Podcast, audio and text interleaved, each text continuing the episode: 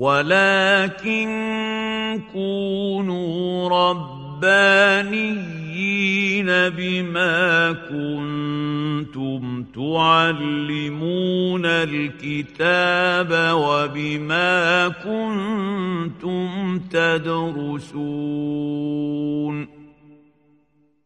وعلى آله وصحبه وسلم تسليما كثيرا طيبا. في يوم الدين. اللهم لا علم لنا إلا ما علمتنا فعلمنا يا رب ولا فهم لنا إلا ما فهمتنا ففهمنا يا رب. اللهم زدنا من لدنك علما اللهم آمين. اللهم اغفر لنا ذنوبنا وإسرافنا في أمرنا وثبت على طريق الحق أقدامنا. اللهم اجعلنا هداة مهديين غير ضالين ولا مضلين. اللهم أعزنا وأعز الإسلام بنا. اللهم اهدنا واجعلنا سببا وسبيلا لمن اهتدى. اللهم عافنا واعف عنا وعلى طاعتك أعنا ومن شرور خلقك سلمنا. وإلى غيرك لا تكلنا. اللهم إنا اردت بالبلاد والعباد فتنة فاقبضنا إليك غير فاتنين ولا مفتونين برحمتك يا أرحم الراحمين. اللهم آمين. ثم أما بعد هذا هو اللقاء العاشر وهو اللقاء الأول لنا بعد رمضان. ونسأل الله تعالى أن يعلمنا في هذه اللقاءات ما ينفعنا وأن ينفعنا بما علمنا وأن يزيدنا من كرمه علما. اللهم آمين. نواصل الرحلة في رحاب الجزء الثلاثين من القرآن الكريم جزء عم وقد انتهينا بحمد الله سبحانه وتعالى وكرمه وتوفيقه من حفظ السورة الأولى منه سورة النبأ. وانتهينا كذلك من حفظ السورة الثانية سورة النازعات. وكدنا ننتهي من حفظ السورة الثالثة سورة عبس. ونبدأ الآن بتسميع هذه السورة الثالثة ثم نواصل إن شاء الله. بسم الله تفضلوا.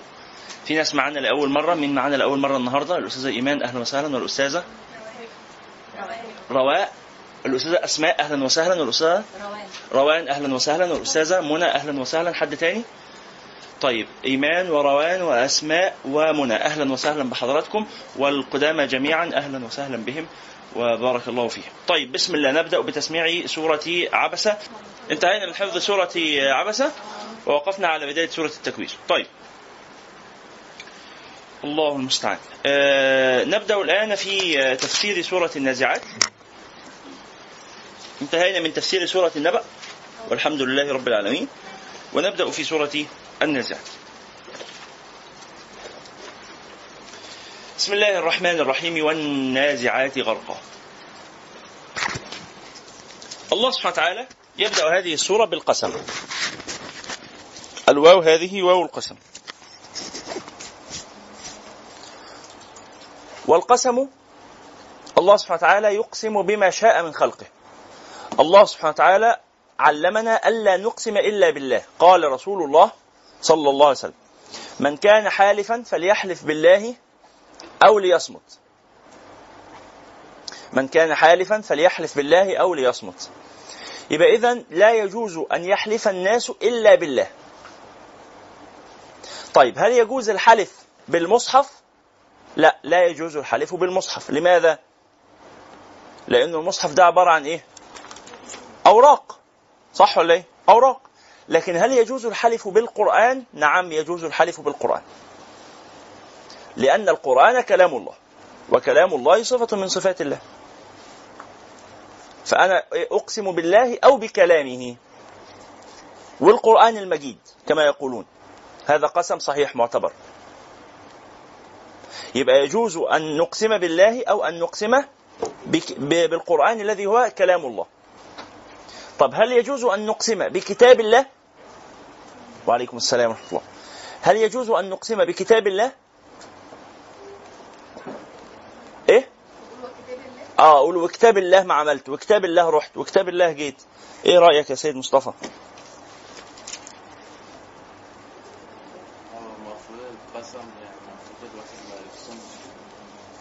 الواحد المفروض ما يقسمش إلا بالله. ماشي. ما هو أنا بأقسم بشيء منسوب إلى الله وكتاب الله. مش أنا قلت قلنا لسه من شوية إن يجوز إن أنا أقسم بالقرآن؟ مش ينفع يا جماعة نقسم بالقرآن؟ مش لسه إيه الحكم ده دلوقتي؟ ما أنا قلت لكم حكمين وبعدين قلت لكم الثالث أنتوا تجيبوه لوحدكم بقى. لو سمحتوا يعني شغلوا مخكم شوية. تاني يجوز أن نقسم بالقران بالله. خلاص انتهينا منه. يجوز أن نقسم بالقرآن؟ لا يجوز أن نقسم بالمصحف. ماشي كده؟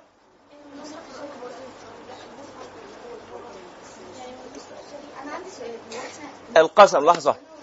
يعني بنقول بحق المصحف على ربنا ولا بنقول المصحف؟ والمصحف. يعني مش. يعني زي ما بنقسم على أنا أنا وأنا بتكلم مع مصطفى أقول له والله العظيم ما رحت وكتاب الله ما رحت والقرآن الكريم ما رحت والمصحف الشريف ما رحت أهو أربع أربع أنواع من القسم أهو. الأولاني مقبول صح معتبر صحيح. والله العظيم ما رحت يا مصطفى. والله العظيم هدي لك البتاع اللي أنت عاوزه. أدي معتبر. والقرآن الكريم ما رحت معتبر برضه. والمصحف الشريف ما رحت لا غير معتبر غلط.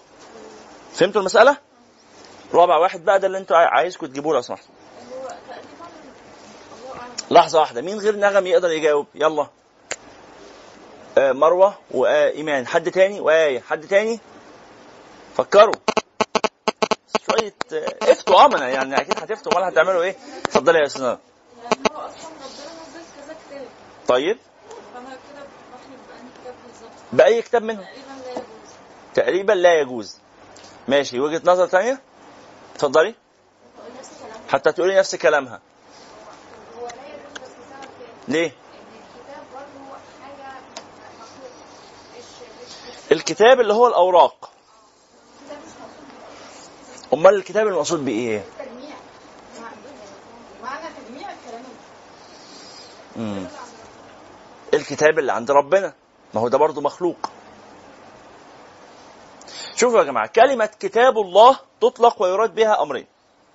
إما تطلق ويراد بها المصحف الذي بين أيدينا اللي هو الأوراق أو تطلق ويراد بها القرآن الكريم نفسه. يبقى كتاب الله اللي هو القرآن. مش ده موجود في القرآن؟ مش ربنا في القرآن سمى قر... سمى قرآنه بالكتاب؟ إيه الآية؟ آه ألف لام ميم ذلك الكتاب ذلك الكتاب المقصود اللي هو المصحف ولا ذلك الكتاب المقصود اللي هو القرآن؟ القرآن يبقى القسم بكتاب الله إن نوينا به القرآن فهو معتبر صحيح وإن نوينا به المصحف فهو غير معتبر وغير صحيح فهمتم؟ يبقى كتاب الله ينفع كده وينفع كده كتاب الله ممكن يقصد به القرآن أو يقصد به المصحف. فلو قصد به القرآن يبقى قسم معتبر وصحيح ومظبوط ومفيش فيه أي إشكال. واضح يا جماعة؟ أنا ليه حاسس النهاردة بلسه حالة من حالات ال أجي أقول واضح يا جماعة؟ يا واضح. آه واضح. آه واضح على الوجوه. يعني لا في حد يقول لي والله مش مفهوم مش عارفين مش واخدين بالنا من الفرق. لا مش مقتنعين لا مش فاهمين. لا فاهمين. آه صح معاك حق. يا أي حاجة يعني أي رياكشن يقول إن إحنا صحيين يعني. اللهم صل على سيدنا محمد وعلى آله. نعم. جائز نعم. جائز بس هذا من سوء الأدب. فلذلك يستحب عدم الإكثار منه أو يعني عدم نطقه إلا يعني في أندر النادر يعني. طيب ما حكم القسم برسول الله؟ فيها خلاف بين العلماء. يبقى القسم بالله انتهينا منه. القسم بكتاب الله انتهينا منه القسم بالقرآن انتهينا منه القسم بالمصحف انتهينا منه القسم برسول الله ده رقم خمسة. القسم برسول الله فيها خلاف. جمهور العلماء قالوا لا يجوز. جمهور العلماء قالوا لا يجوز القسم برسول الله. وبعض العلماء قالوا يجوز. طب العلماء اللي قالوا يجوز هو سيدنا الإمام أحمد بن حنبل العلماء اللي قالوا يجوز القسم برسول الله دول على أي أساس؟ قالوا لأن رسول لأني عندما أقسم برسول الله فأنا في الحقيقة أنسب القسم إلى الله. عندما أقسم برسول الله فأنا في الحقيقة أنسب القسم إلى الله. أنا ما أقسمت برسول الله لذاته لشخصه إنما أقسمت به لأنه رسول الله فأنا أقسمت بالصفة. فهمتم المعنى؟ يعني لو لم يكن هذا الذي أقسم به رسولا لله لما أقسمت به. ما بقولش ومحمد لحظة واحدة. ما بقولش ومحمد لأن محمد ده الشخص البشري صلى الله عليه وسلم يعني. أنا لا أقسم بشخصه الكريم الشريف وإنما أقسم برسالته بمهمته بدوره. لمكانته عند الله. نعم. تعرفون الفرق بين الشخص والصفة؟ ساعات كده في تشكيل مجلس الإدارة يقولوا إيه؟ ومعنا في مجلس الإدارة السيد آه، محافظ القاهرة بصفته. أو يقولوا محافظ القاهرة بشخصه. إيه الفرق بين الاثنين إن لو قلنا بشخصه فهو شخصيا. يعني حتى لو زال يعني لو اتشال من منصبه اللي هو محافظ القاهرة يفضل معانا في مجلس الإدارة. لأن هو بشخصه. لكن لو قلنا بصفته يبقى المكانة بتاعته. يبقى لما يتشال من منصبه هنشوف مين اللي جه مسك مكانه يبقى هو اللي عضو معانا في مجلس الإدارة. فهمتوا المعنى؟ فإحنا بنقسم برسول الله صلى الله عليه وسلم بصفته ولا بشخصه؟ بصفته. لأنه رسول الله نقسم به. فبعض العلماء اللي هو الإمام أحمد قال وعليكم السلام وبركاته قال إن هذا مقبول وجائز ولا إشكال فيه. نعم. دي حاجة تانية بقى. لحظة واحدة هنجي لها دلوقتي. يبقى عرفنا القسم تاني. القسم بمين؟ القسم بالله. انتهينا منه. القسم يكون بايه؟ يكون بحروف القسم ثلاث حروف. والله أو الواو والباء والتاء. والتاء لا تكون إلا مع لفظ الجلالة الله. والله بالله تالله. والقرآن بالقرآن بس. ما ينفعش أقول تالقرآن. فهمتوا المعنى؟ ما ينفعش أقول آه، كتاب الله آه، لكن أقول بكتاب الله. أقول وكتاب الله. لكن حروف القسم ثلاثة. الواو والباء والتاء. حاضر لحظة واحدة والله يعني هكمل بس حاجة معينة وبعدين هقول حد عنده سؤال هجاوب عليه. صليتوا على النبي؟ قسم زي والله زي بالله هي هي بالظبط دي حروف القسم. الواو والباء والتاء الثلاثه دول اسمهم حروف القسم. فبستعمل الحرف بتاع الواو فأقول والله أو أستعمل الباء فأقول بالله أو أستعمل التاء فأقول تالله زي بعض بالظبط طيب يا جماعة الخير هل يجوز القسم بالله؟ الإجابة. هل يجوز القسم بالله؟ ما الحروف المستخدمة في القسم بالله؟ واو والباء والتاء. هل يجوز القسم بالقرآن؟ نعم. ما الحروف التي تستخدم في القسم بالقرآن؟ الواو والباء فقط. هل يجوز القسم بالمصحف؟ لا لا يصح. هل يجوز القسم بكتاب الله؟ نعم. لو أقصد بها القرآن يصح ولو أقصد بها المصحف لا يصح. هل يجوز القسم برسول الله؟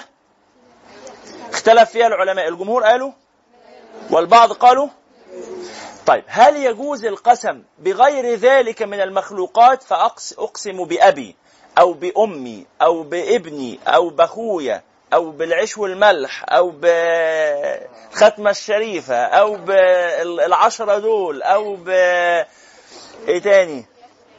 وحياة ولادي وحياة يكشع دمك. يعني إلى آخر إيه؟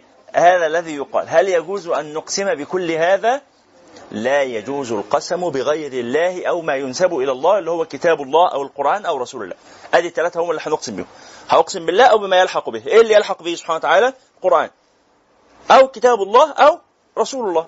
فالثلاثة بقسم بهم علشان هم منسوبين إليه سبحانه وتعالى وعز وجل. أما هذه الألفاظ الأخرى التي تقال فلا يقصد بها القسم وإنما يقصد بها الترجي. يقصد بها الترجي يعني إيه الترجي؟ ما الفرق بين القسم والترجي؟ القسم اللي هو تأكيد الخبر بذكر العظيم أو تأكيد الخبر بذكر عظيم من العظماء. فأنا عايز أؤكد لك الخبر عشان تثق بكلامي.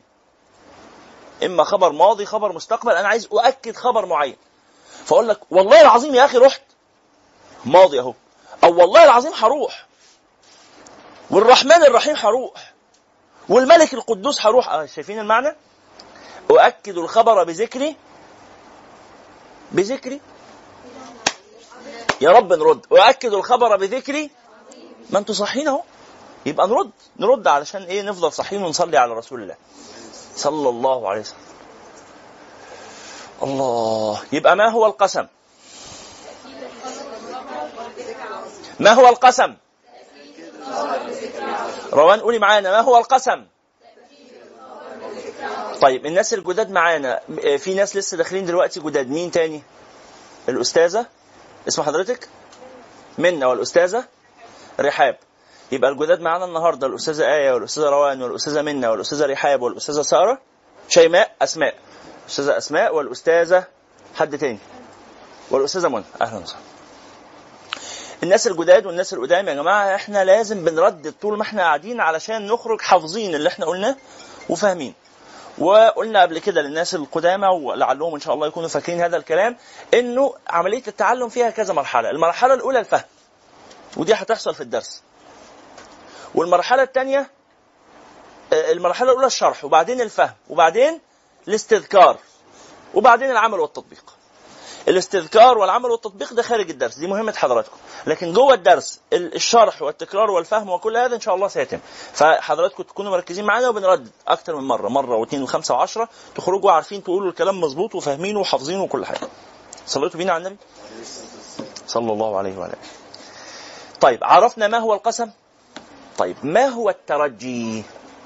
الترجي هو طلب حصول أمر بذكر عظيم. طلب حصول أمر بذكر عظيم. طب ما بتكتبش التعريفات ليه يا شيخ مصطفى؟ اكتب التعريفات يا شيخ مصطفى. في حد مش معاه كراسة؟ لا ما تطلعهاش ورقة. ما نجيب لها كراسة. أهو كراسات أهي كتير. في حد مش معاه كراسة؟ ناولوا كراسات لأخواتكم ورا يا جماعة. مين مش معاه كراسه تاني؟ بارك الله فيكم. خلاص؟ يلا. ما هو القسم؟ تأكيد الخبر بذكر عظيم. حد آه في عايزين قلم ربنا يكرمكم. وما هو الترجي؟ طلب حصول أمر بذكر عظيم. فأنا لما آجي أقول يا أستاذة آية. لا ما أنا كنت عايز أكلم آية. أو يا أستاذة إيمان أي حد. بعد إذن حضرتك أعطيني قلما. فتقولي لي لا. القلم ده مهم عندي. فأقول لك ده على فكرة ده أنا ابن الحاج حسن. الحاج حسن ده راجل طيب أنت عارفاه من زمان. الراجل الغلبان اللي كان عندكم في المنطقة. تقولي لا ما أعرفوش. أقول لك طب أنا ابن الحاجة صباح. عارفاها الحاجة صباح دي؟ كانت بتدرس لكم في الابتدائي. تقولي لا برضه ما أعرفهاش. أقول لك طب الايضاحي أقول لك يا طب يا أستاذة آية ولا يا أستاذة إيمان طب عشان خاطر. أقول طب عشان خاطر بابا. تقول لي ما بحبوش. أبويا يعني. طب عشان خاطر يعني أبوكي أنت. تقولي برضو ما يعني حاضر إن شاء الله بس يعني ما قريب ربنا يسهل. طب عشان خاطر ماما آه لا حلفتني بالغالية. أنا في الحالة دي اللي أنا بعمله دلوقتي ده اسمه ترجي ولا اسمه قسم؟ ترجي. الترجي هذا يجوز أن يكون بالله ويجوز أن يكون بكتاب الله ويجوز أن يكون برسول الله ويجوز أن يكون بالمصحف ويجوز أن يكون بكل عظيم. بكل عظيم أو بما له حق عند المرجو منه أو بما له قدر عفوا أو بما له قدر عند المرجو منه. أي حاجة لها قدر عند المرجو منه ينفع تتر- تترجى بها فأنا لما آجي أترجى من مصطفى مصطفى الساعة بتاعته لها قدر عنده. فأقول له يا أخي عشان خاطر الساعة دي. دي قضت معانا ذكريات جميلة. فهو قوم لما يفتكر الساعة اللي قضت معانا ذكريات جميلة يقوم خاطر يديني الايه؟ الألم. لأنه ذكرته بأمر له قدر عنده. فهمتوا المعنى يا جماعة؟ يبقى الترجي يكون بالله أو بأي أمر له قدر عند المتر... عند المرجو منه. طب عندما نرجو من الله ما الذي له قدر عند الله؟ رسول الله القرآن الأعمال الصالحة عباد الله الصالحين الكعبة المسجد الحرام المسجد النبوي الأماكن الطاهرة الأز- الأزمنة الطاهرة. لكن مش هأترجى أو أرجو من الله بذكر الحاجات الهايفة. مش هقول يا رب عشان خاطر الكاميرا بتاعتي. إيه الكاميرا؟ ملهاش دي قدر عند الله. لكن يا رب عشان خاطر الكاميرا اللي صورت بيها محاضرات قبل كده وأوقفتها لخدمة كتابك وخدمة حديث نبيك وخدمة العلم. فيا رب أنا أوقفت مالي وأوقفت الكاميرا بتاعتي لخدمة العلم. فببركة هذا العمل الصالح اغفر لي. نجيني من كربي. اصلح حال أبويا. فرج آه، هم أمي. آه، آه، اصلح قلوب إخواني. آه، فك أسر آه، المأسورين. اشفي جراح المجروحين أنا عمال أدعو الله سبحانه وتعالى بس بايه رجوته بذكر أمر يحبه هو. وأنتم تعرفون حديث الصخرة. تعرفون حديث الصخرة صح؟ من يعرف حديث صخرة الناس اللي في الغار اللي أغلقت عليهم الصخرة. مين عارف هذا الحديث؟ واحد اثنين ثلاثة أربعة خمسة ستة سبعة. طيب. ثلاثة من الأشخاص أغلقت عليهم صخرة. كانوا جوه غار. عارفين الغار؟ مين دخل غار قبل كده في حياته؟ محدش خالص. انت دخلتي. آه. طيب.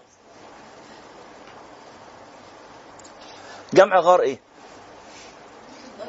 أنا دخلته بس ما عملتش دكتوراه فيه. إيه؟ لا.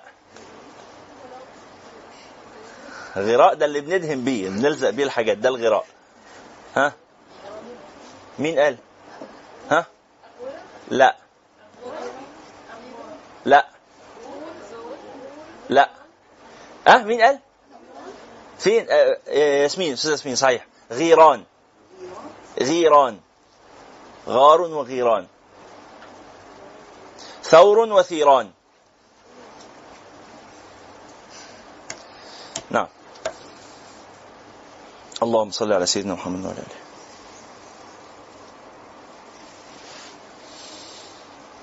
اللي خرج من ناحية الغار. فناس الغار ده بيبقى عبارة عن إيه؟ ما هو الغار؟ الغار تجويف داخل الجبل. ربما يتسع لشخص أو أكثر. ربما يكون كبيرا جدا أو يكون صغيرا. أي تجويف داخل الجبل اسمه غار. فالغار اللي هم دخلوه ده ربما بعض يعني غار يكون بعض الغيران غار يكون يعني مدخله ضيق جدا.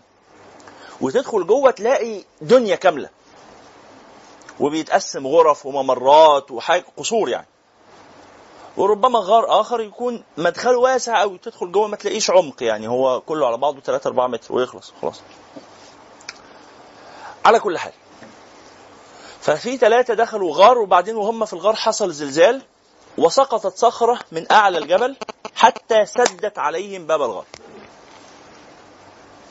حاولوا يخرجوا يدفعوا الصخرة مش قادرين. صخرة ضخمة جدا تقيلة جدا جدا. حاولوا يزقوها. سد باب الغار تماما. طب يتصرفوا إزاي؟ حاولوا أكتر من مرة يزقوا مش نفع فقال واحد منهم ليذكر كل منكم أرجى عمل له عند الله.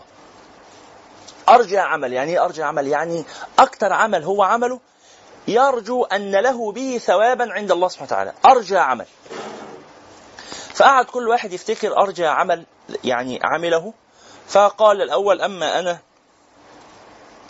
ف آه، كان لي أبوان كنت بارا بهما أشد البر. فكنت وكان وكنت أعمل في الرعي فكنت أحلب غنمي وأعود بالحليب كل ليلة. حتى يشربه أبواي ثم ينامان فأطعم أبنائي. في يوم اتأخر في الرعي وعاد بالحليب ليطعم أبويه فإذا بهما قد ناما. فوقف عند رجلهما ينتظر أن يستيقظا. وأطفاله يتضورون جوعا. يشدون ثيابه ويتعلقون برجله يقولون اسقنا وأطعمنا وهو يقول لا حتى يستيقظ أبواي فيشربان ولم يوقظهما شفقة بهما. إن هم خلاص ناموا فمش عايز يزعج نومهم. وفي نفس الوقت لم يطعم أبنائه حتى طلع الصبح.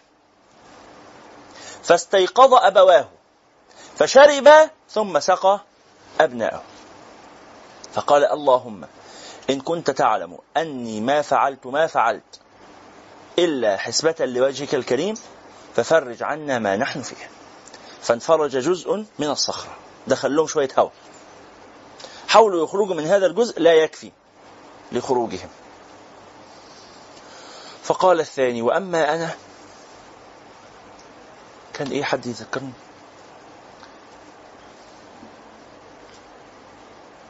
وأما أنا فأتاني يوما أجير استعملته. واحد يعني عامل استعملته في بعض العمل ثم انصرف ولم يأخذ أجرته. وكانت أجرته شاة. فحفظتها له وربيتها وسمنتها حتى حملت. وأنجبت. فربيت أبناءها وسمنتهم حتى كثرت ذريتها ومرت سنين طوال حتى أصبحت ذريتها تملأ واد كامل من الغنم. ثم جاء هذا الأجير فقال عملت عندك قبل سنين طوال وكانت أجرتي شاه. أتيت الآن لآخذها.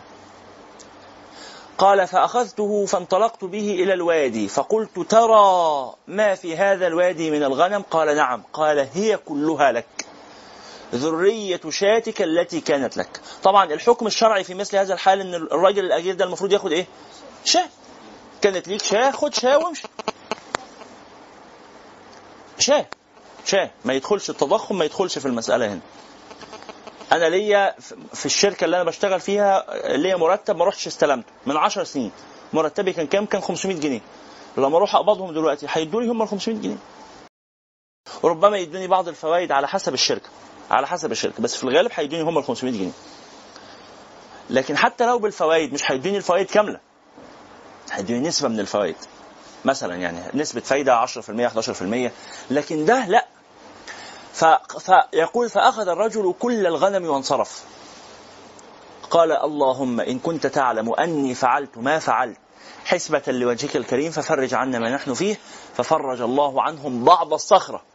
فحاولوا الصعود منها فلم يستطيعوا بس دخل منها مع الهواء ضوء. يعني شافوا الشمس. فقال الثالث وأما أنا فكانت لي ابنة عم. أحببتها حبا شديدا. وكانت وكان لها زوج وأبناء. فمات زوجها. فذهبت أتزوجها فلم توافق. ثم نفد ما عندها من مال زوجها. الأول ده اللي مات. ولم يكن عندها ما تطعم به أبناءها فأتتني وقالت يا ابن عم هلك الزرع والضرع يعني ليس عندي ما أطعم به عيالي. وأنت ذو مال كثير فأعطنا مما أعطاك الله. فقال لا أعطيك حتى تمكنيني من نفسك يعني في الحرام والعياذ بالله. فقالت له لا والله لا يكون ذلك أبدا. فقال فليس لك عندي من المال شيء. هو عايز يكسر كرامتها يعني. فانصرفت. واستمرت الأيام طوال حتى جاع أبناؤها جوعا شديدا وليس عندها ما تطعمهم به. فذهبت إليه وجددت الطلب. فجدد نفس الكلام. لا أعطيك ما تريدين من المال والطعام حتى تمكنيني من نفسك. فانصرفت. ثم أتت الثالثة المرة الثالثة فقالت أنها وافقت على عرضه الخبيث هذا. واتفق على يعني أنه سيخرج معها من فوره ويدخلون البيت يجامعها ثم يعطيها المال. قال فدخلت عليها خدرها. يعني الخدر يعني السرير. اللي بيكون خدر سرير عليه ستر. عارفين كان زمان؟ السرير بينزلوا عليه ناموسية كده أو ستاير أو حاجة. فقال فدخلت عليها خدرها فإذا هي أجمل من الفتاة التي لم تتزوج. جميلة جدا صغير كأنها صغيرة السن جدا. فأخذت لبي وأذهلتني عن نفسي. حتى جلست بين شعبها الأربع يعني خلاص أنا أصبحت قريبا منها جدا. بين أطرافها الأربعة. أي يعني يديها ورجليها. قريب جدا منها خلاص. سنبدأ الآن الجماع والعياذ بالله. فقالت لي يا ابن عم اتق الله ولا تفضن الخاتم إلا بحقه. يعني لا يجوز لك أن تفعل هذا الذي ستفعله. اتق الله ولا تفضن الخاتم إلا بحقه. يعني الزواج. يعني اتجوز لكن حرام لا. وهي مضطرة إلى هذا الذي فعلته عشان تطعم أبنائها لكن برضو اضطرارها ما منعهاش إن هي تقول كلمة تحاول تنقذ بها الوضع قال فما إن قالت ذلك حتى قمت عنها. فورا. وأعطيتها, وأعطيتها كل ما شاءت من المال وزيادة. وقلت لك في أول كل شهر مثل هذا وأكثر. ولم أقربها ولم ألمسها. اللهم إن كنت قد فعلت ما فعلت. أو اللهم إن كنت تعلم أني فعلت ما فعلت. حسبة لوجهك الكريم ففرج عنا ما نحن فيه فأتت هزة وانزاحت الصخرة فخرج الثلاثة بأمان وسلام. ما القسم المشترك يا إخواني بين هذه الأفعال الثلاثة؟ نعم أنها لوجه الله لكن في حاجة تانية. بالضبط. أن الثلاثة من أعمال الخفاء. حد الشفا الثلاثة من أعمال الخفاء. الراجل اللي عمل ده جوه بيته ما خرجش قال بصوا بقى أنا عملت إيه مع أبويا وأمي؟ حاجة جوه بيته مفيش غير عياله. ومراته. عمل خفي. الراجل اللي ربى الشاة كان ممكن الشاة تملأ الوادي يدي للراجل منه شاة اثنين ثلاثة خمسة عشر شياء كانش لازم يديله كل ده. بس حاجة بينه وبين ربنا محدش شايفه. الراجل الثالث خلاص هو في غرفة مغلقة. لو كان عمل اللي عمله ما كانش خلاص هي ست سلمت له نفسها. لكن خفاء. يخشى, يخشى ربه بالغيب. هو ده معنى يخشون ربهم بالغيب. يعني من غير اطلاع من أحد على حاله. الشاهد هؤلاء الناس اللي عملوه في الحديث ده اسمه قسم ولا اسمه ترجي يا جماعة؟ قسم ولا ترجي؟ ترجي. ليه ليه ترجي؟ لأنه ليس ذكرا لعظيم من أجل تأكيد خبر. ولكن هو ذكر لعظيم طلبا لأمر. طلبا لأمر. فهم بيترجوا. يترجوا بإيه؟ يترجوا بالعمل الصالح. اللي هو أن أنت تقول اللهم بحق القرآن. اللهم بحق العمل الصالح. اللهم بحق رسول الله. ها؟ اللي هو يقولوا بجاه سيدنا النبي صلى الله عليه وسلم. بجاه السيدة فاطمة الزهراء رضي الله عنها. بجاه سيدنا الحسين. يعني إيه بجاهه؟ إيه هو الجاه ده؟ الجاه يعني الشرف والمكانة والقدر. هؤلاء الناس أولياء الله الصالحون لهم قدر وجاه عند الله. فأنا أقول لله يا رب بحق هؤلاء اكرمني. أنا برجو أمر. مستقبل ده مش قسم. فلما أريد أن أقسم لا أقسم إلا بالله لكن لما أترجى ها لما أرجو أرجو بذكر عظيم عند المرجو منه. على حسب بقى هو الله أو هو واحد من الخلق؟ فلما نقول للناس كده معنى كلمة والنبي الناس بيقولوها لبعض. والنبي والنبي والنبي هات لي البتاع ده. والنبي اللي بيقولوها الناس. ده ترجي ولا قسم؟ ترجي ولا قسم؟ ترجي. وبالتالي هو جائز ولا غير جائز؟ جائز. تفضلي أنس تفضلي نعم. لا ما هو شوفي. لما أقول ذهب أحمد وإبراهيم ما هي دي واو برضه بس دي واو واو القسم؟ هي أي واو تبقى واو القسم؟ مش أي واو تبقى واو القسم. يبقى الواو والله سأفعل أو والله فعلت من السياق كده بعرف إن دي واو القسم. لأن هنا ده ذكر عظيم لتأكيد خبر حصل أو سيحصل. لكن لما أقول والنبي هات لي ده ذكر عظيم لطلب حصول أمر. يبقى ده بعرف إن هي واو الترجي. ممكن أقول بالنبي برضه. هي هي تبقى باء الترجي. نعم.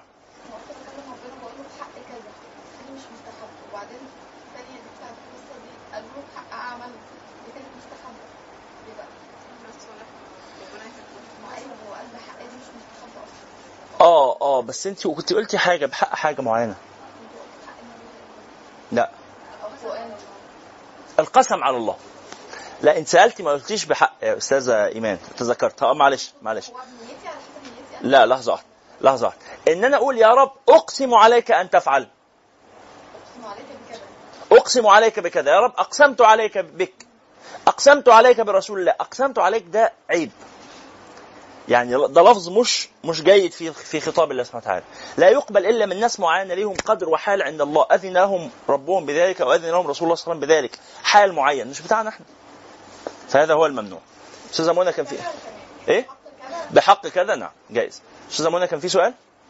تجاوب عليه. طيب اتفضلي القسم هو الحلف.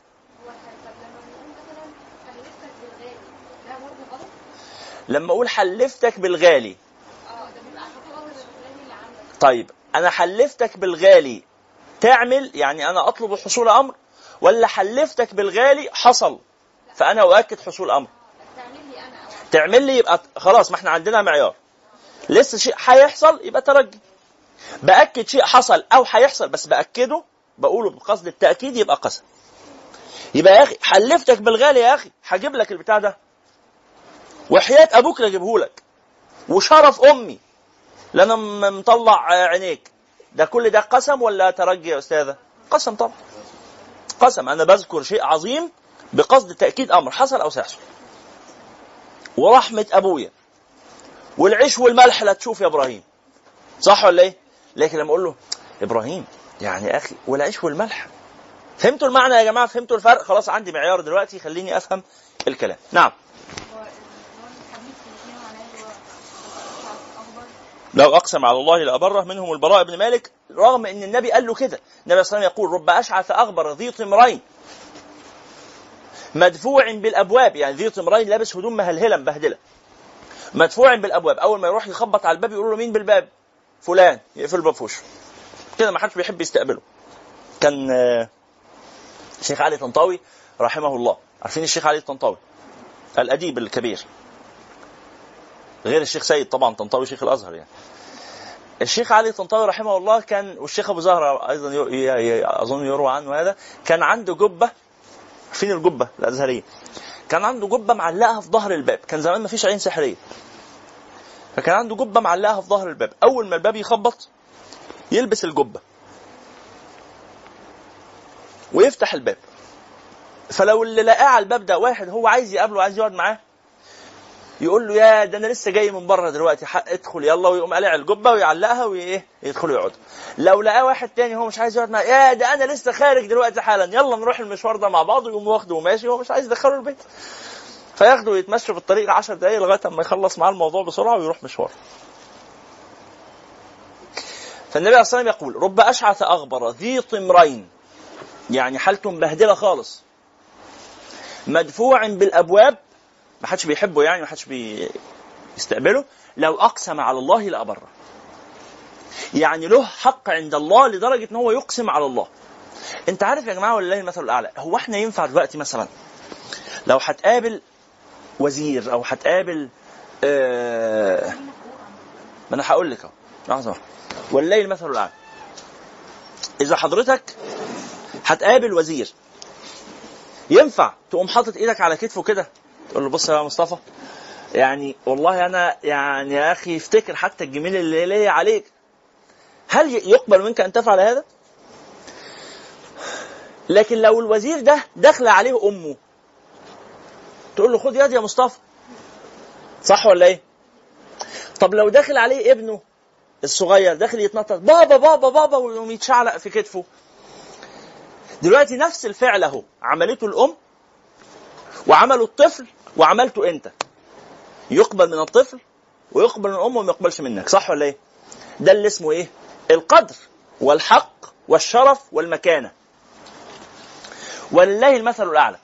النبي عليه الصلاة والسلام قال إن في بعض الناس الله سبحانه وتعالى يحبهم حبا شديدا لدرجة أنه يسمح لهم بما لا يسمح بمثله مع جلال قدر الله.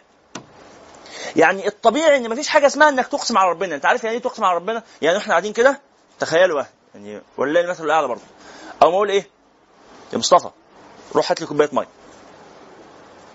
ده ينفع يتقال بالطريقة دي؟ لا. أنا لازم لو هقول لمصطفى هات لي كوباية مية لازم أقولها بأدب. أقول له بعد إذنك يا مصطفى أرجوك ممكن تناولني كوباية مية؟ وهو له الحق يقبل أو يرفض بس هو ادبا منه هيقبل. يقول لي يا حاضر أقول له بعد إذنك لو سمحت تجيب لي كوباية مية. طب لو اللي داخل هنا أستاذي وشيخي مثلا يعني سيدنا الشيخ حسن الشافعي أستاذي وشيخي الشيخ حسن الشافعي لو دخل وقعد أصلا هينفع إن الشيخ حسن يدخل يقعد هنا وأنا افضل قاعد في المكان ده؟ أول ما هيدخل أنا هعمل إيه؟ هنتفض من مكاني ولازم الشيخ يجي يقعد هنا. طب الشيخ هيقول لا بس أنا عايزك تقعد لو حصل هوافق أقعد جنبه. لكن مش هخلي الشيخ قاعد قدامي. طب ينفع بقى وأنا قاعد معاه أقول له حسن بعد إذنك تجيب لي كوباية مية؟ مش ده يبقى اسمه قلة أدب؟ صح ولا إيه؟ فالقسم على الله فيه تجاوز. ولذلك الله النبي عليه الصلاة والسلام قال إيه؟ منهم البراء بن مالك. يعني النبي عليه الصلاة والسلام بيقول إن في واحد أنتم شايفينه حقير أو شايفينه حقير دنيويا يعني إلا قدره عظيم ده من الصحابة رضي الله عنهم. لكن أنتم شايفينه في الدنيا بسيط. عارفين لما الصحابه لما سيدنا عبد الله بن مسعود تسلق النخلة؟ فأتت الريح فهزت ثوبه فرأوا دقة ساقه. يعني كانت رجله شبه العصاية. عصايتين مقش مثلا. حاجة رفيعه قوي كده. فضحكوا.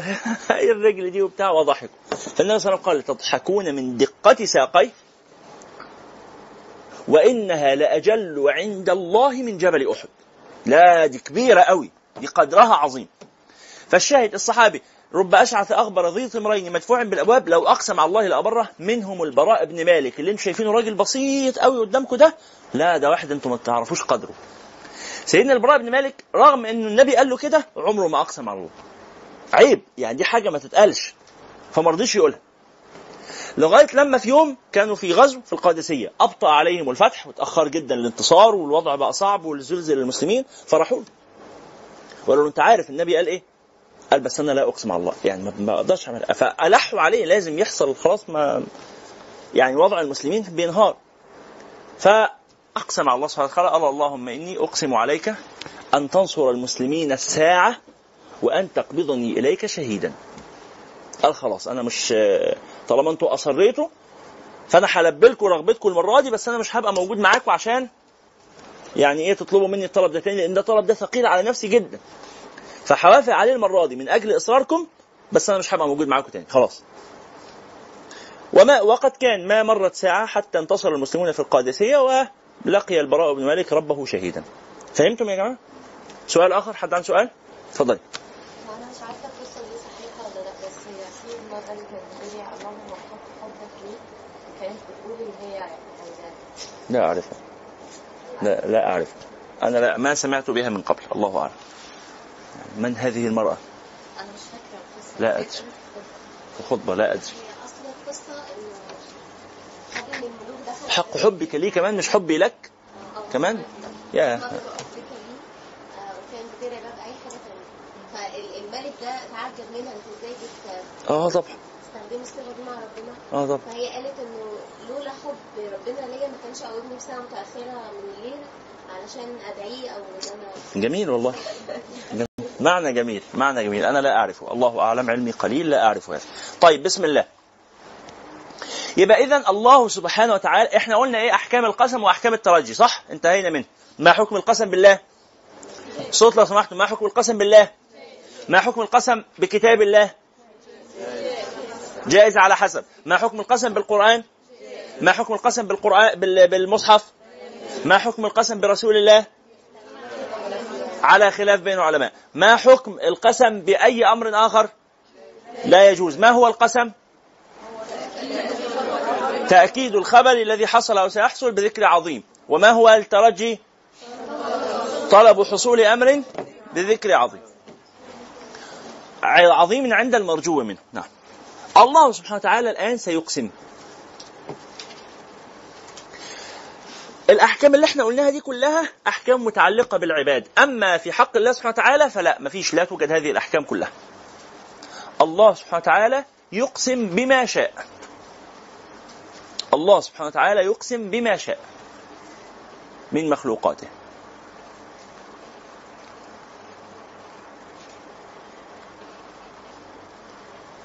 فيقسم سبحانه وتعالى بالشمس يقول والشمس. ويقسم بالضحى يقول وضحاها. ويقسم بالقمر فيقول والقمر. ويقسم بالنهار ويقول والنهار. صح ولا إيه؟ والليل والسماء وما بناها والأرض وما طحاها. ونفس. وما سواها مين اللي سواها؟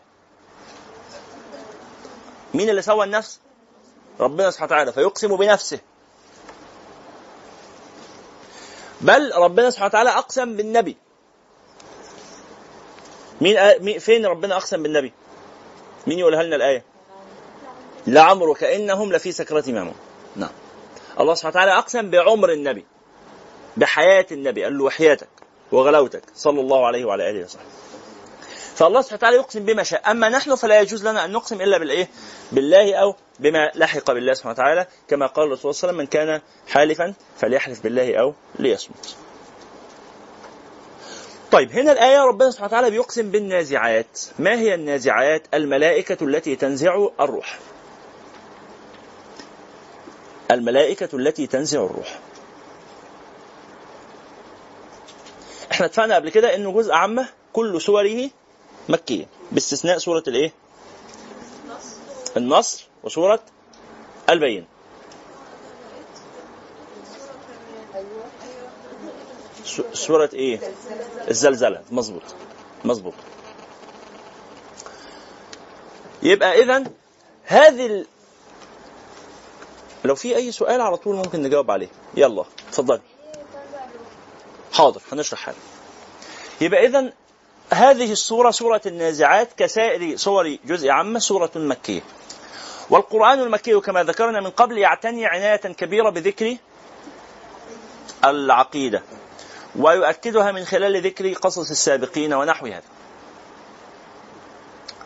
فالله سبحانه وتعالى هنا يحدث الناس عن الموت هذه اللحظة التي يغفلون عنها. فاكرين عما يتساءلون عن النبأ العظيم؟ نفس المعنى كده.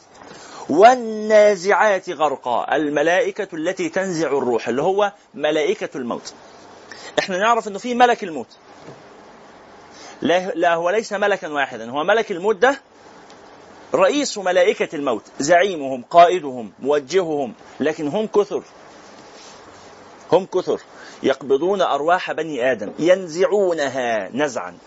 يعني يشدونها من خلاياهم جزءا جزءا. الروح لا تخرج من الجسد بالكلية مرة واحدة. إنما الإنسان حاضر يا نور الله صح. الإنسان يموت بالتدريج. الإنسان يموت بالتدريج. فتموت بعض أصابعه. وتفضل الأصابع التانية شغالة تموت بعض أصابع رجله. تموت رجله كلها. ويفضل أجزاء تانية من جسمه شغالة أنتوا عارفين حتى بعد ما ال- ال- الإنسان بيموت يبقى قدامنا خلاص القلب توقف بتفضل إيه؟ الرئة شغاله مش كده ولا إيه؟ والرئة بعد ما تفصل ممكن بيفضل البنكرياس بيفضل الطحال يعني الروح بتخرج بالتدريج. فالملائكة النازعات هؤلاء ينزعون الروح من جسم الإنسان من كل عضو منه من كل خلية منه. والنزع هو الجذب بشدة. النزع هو الجذب بشدة.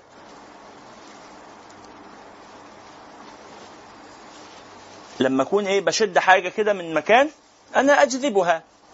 لكن لما تكون الحاجة دي ماسكة قوي في في اللي فيها فأنا أنزعها. ولذلك إيه في دعاء النوم بنقول إيه باسمك اللهم حشرت جنبي. عارفين الدعاء ده؟ لما تكون بتنام في مكان زحمة. خلاص؟ فبتقول باسمك اللهم حشرت جنبي وبك أنزعه. طبعا ده اختراع يعني وإلا الدعاء الصحيح اللي وارد في السنة باسمك اللهم وضعت جنبي وبك أرفعه. نسأل الله السلامة من الايه من الحشر والنزع. طيب يبقى مرة أخرى يا كرام. النزع هو الجذب بعنف أو بشدة. هؤلاء الملائكة ينزعون الروح من كل خلية في الجسم نزعا شديدا. لماذا؟ لأن الروح تكون متشبثة بالجسد. أو الجسد يكون متشبثا بالروح. الجسم مش عايز الروح تخرج. لطول الإلف. الروح بقالها كتير موجودة في المكان ده. فالجسم عارف إنه من غير هذه الروح هيتحول إلى تراب. فهو مش عايز يحصل ده. فالملائكة كأنهم بيشدوا الروح وال... ومين اللي بيشد الناحية التانية؟ الجسم. لحظة واحدة. الجسم بيشد الناحية التانية. وال... والإيه؟ والروح شد كده. يعني الملائكة يشدوا الناحية دي والجسم لأ عايزها. يقول لا هناخدها. يقول لا والله العظيم ما أنتوا واخدينها. يقول لا هناخدها. والله ثلاثة بالله ما أنتوا واخدينها يفضل إيه؟ الخناقة دي. مين اللي بيتقطع في الخناقة دي؟ إحنا الإنسان. نسأل الله السلامة. نسأل الله السلامة.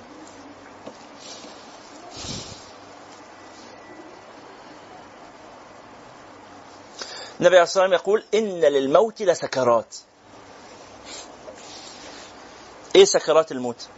سكرات الموت هي لحظات الغفلة التي أو السكر الذي يصيب الإنسان عند موته فيرى الآخرة ثم يعود إلى الدنيا. يرى الآخرة دي اللحظة اللي الملائكة قدروا فيها يشدوا. ثم يعود إلى الدنيا دي اللحظة اللي الجسم شد فيها تاني. فتجد العبد إذا عاد إلى الدنيا أفاق ففتح عينه وحاول أن يقول كلاما لا يكون مفهوما بالنسبة للحاضرين. يحاول يقول لهم اللي شافه فاللي ساعات اللي بيموت يعمل كده. الحالة دي حالة إيه؟ من رأى شيئا أدهشه. إيه ده؟ كده. فإذا أفاق من هذه السكرة يحاول يقول ده أنا شفت كذا وكذا وكذا. ما يقدرش. فيغرغر. هذا الصوت. لعل بعضكم حد من الحاضرين وقف بجوار إنسان وهو يموت؟ واحد. اثنين. ثلاثة. أربعة. الله المستعان. فربما يحصل هذا ليس دائما لكن بنسبة كبيرة. غالبا. فيسكر الإنسان يدخل في سكرة من السكرات. هذه السكرات شديدة جدا. والنبي صلى الله عليه وعلى آله وصحبه وسلم كان يتألم ويقول إن للموت لسكرات.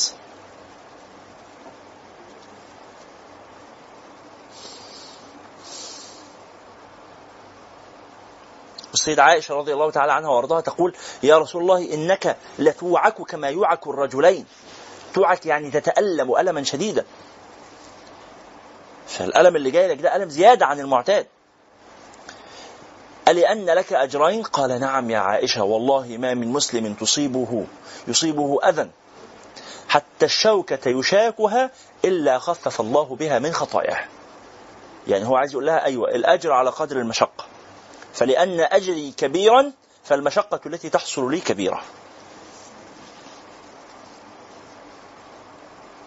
فالملائكة تنزع الروح من الجسد والجسد يجذب الروح لا يقبل أن تدفع أو لا يقبل أن تخرج وإحنا ذكرنا من قبل حديث آه، ما تقرب عبدي إلي بشيء أحب إلي صحيح؟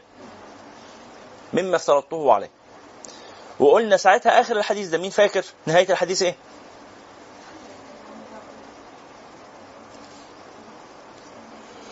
أنتوا بتكتبوا الأحاديث اللي بنقولها وبتحفظوها ولا بتنسوها؟ تنسوها تقريبا. تفضلي بالنوافل حتى أحبه. نعم. ها. هم. ورجله التي يمشي بها. ولئن سألني ولئن استعاذني الجزء بقى اللي إحنا عاوزينه. وما ترددت في شيء. أنا فاعله. ترددي في قبض روح عبدي المؤمن. يكره الموت وأكره مساءته. الجملة دي خطيرة جدا ومهمة واللي ما كتبهاش يكتبها. وما ترددت الحديث أوله ما تقرب عبدي إلي بشيء أحب إلي مما افترضته عليه. أحسن حاجة تعملها هي الفرائض. ده اللي ربنا بيحبه. أكتر حاجة يحبها ربنا هي إنك تكون بتؤدي الفرائض. وبعدين ولا يزال عبدي يتقرب إلي بالنوافل حتى أحبه. فإذا أحببته كنت سمعه الذي يسمع به وبصره الذي يبصر به ويده التي يبطش بها ورجله التي يمشي بها ولئن سألني لأعطينه ولئن استعاذني لأعيذنه وما ترددت. وما ترددت في أمر أنا فاعله. ترددي في قبض روح عبدي المؤمن. يكره الموت وأكره مساءته. يكره الموت وأكره مساءته. إن ربنا مش عايز يضايقه. مش عايز يسيء إليه. وأكره مساءته. إن ربنا مش عاوز هذا الإنسان يشعر بالضيق. فكأن ربنا مش عايز يموت. بس هو هيموت. حاجة هتحصل لا محالة بس هو ربنا يعني بيحاول إيه سبحانه وتعالى يعني عايز يأجلها ولذلك لما يجي هذا العبد يموت الله سبحانه وتعالى يعمل إيه؟ يرسل إليه الملائكة تبشره. تعرفون الآية في سورة فصلت. آيات سورة فصلت من الآية 30 إلى الآية 36 تذكر هذا. إن الذين قالوا ربنا الله ثم استقاموا تتنزل عليهم الملائكة ألا تخافوا يعني تتنزل عليهم عند موتهم. ألا تخافوا ما تتضايقوش ما تزعلوش. ولا تحزنوا. ها. وأبشروا بالجنة التي كنتم توعدون. نحن أولياءكم إحنا أصحابكم معاكم ما تخافوش. عمالين يطمنوهم يطبطبوا عليهم يقول لهم يلا عندنا مشوار عندنا رحلة وياخذوهم في هذه الرحلة. يبقى والنازعات حاضر. والنازعات غرقا. ما معنى غرقا؟ أي تغرق أي تبالغ. غرقا أي مبالغة. هذه الملائكة النازعة مبالغة في النزع. حتى تأخذ الروح من كل خلية في الجسم. تبالغ ما تسيبش أي بواقي روح. الروح كلها بتخرج. لأن كل خلية فيها روح.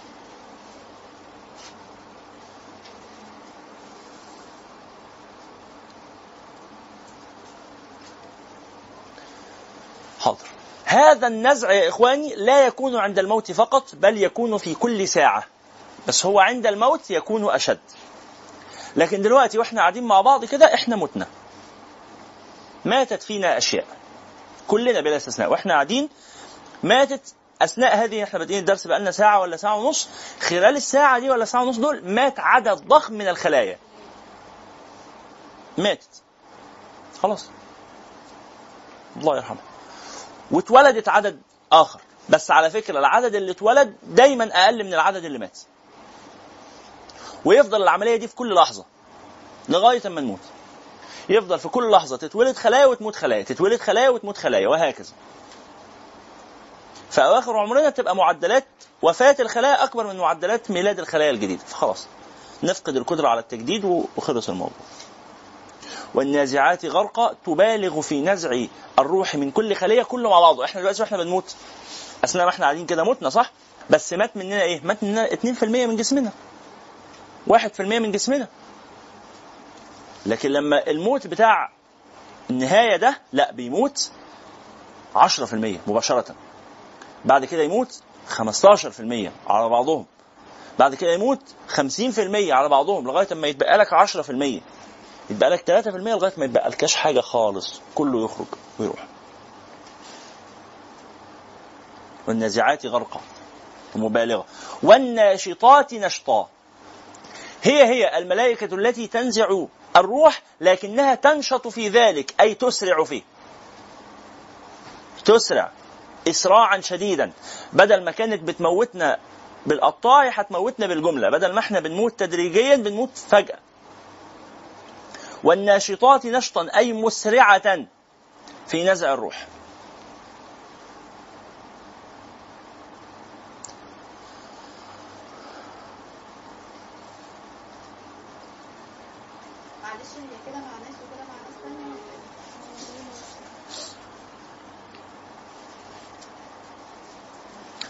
قال بعض العلماء إن النزع يكون من أرواح الكافرين والنشط يكون من أرواح المؤمنين. وقيل العكس.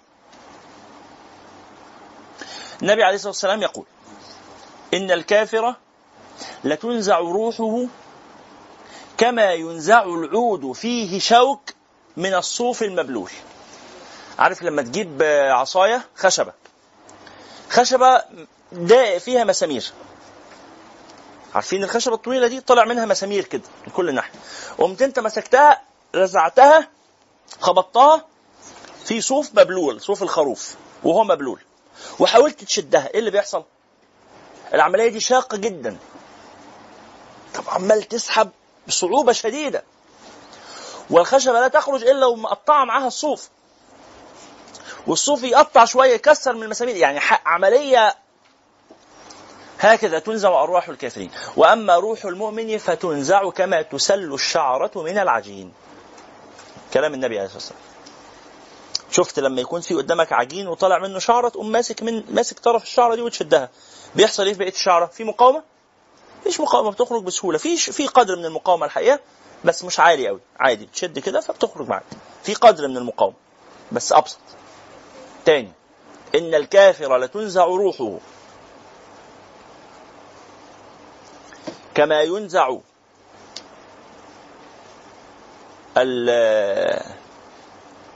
كما تنزع الخشبة فيها شوك من الصوف المبلول. وإن المؤمن لتخرج روحه كما تسل. وإن المؤمن لتخرج روحه كما تسل الشعرة من العجين.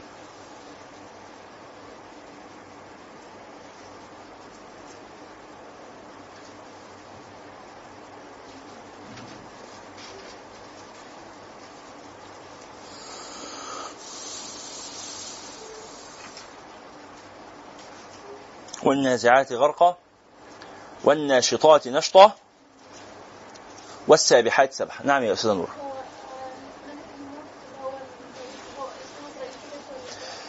اسم عزرائيل هذا لم يرد لا في القرآن ولا في السنة.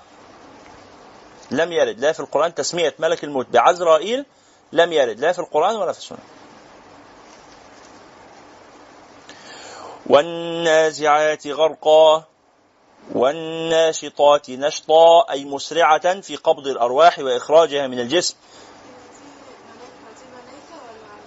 كلاهما لا لا. هي هي نفس الملائكة. بس على حسب من تأتيه. فإذا أتت ملائكة نزع الروح للرجل المؤمن أتت ومعها ثلج وماء. قسط فيه ثلج طسط فيه ثلج وطسط فيه ماء. من ماء الجنة. وإذا أتت للكافر أتت معها المعاول والفؤوس. كأنها تحطمه. عارفين آه، في حالة الذبيحة لما بنخرج الأشياء من داخل الذبيحة. شفتوا قبل كده عملية الذبح؟ طبعا.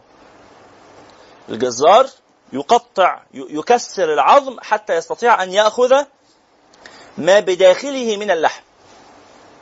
فكأن الملائكة يفعلون مثل هذا يكسرون الجسم حتى يأخذون ما فيه من الروح. هذه ملائكة العذاب مع الرجل الكافر والعياذ بالله. نسأل الله السلامة. ذلك ما كنت منه تحيد يعني تهرب ما بنحبش السيرة دي وبنكرهها وبنهرب منها و... نسأل الله السلامة. تفضل يا أستاذ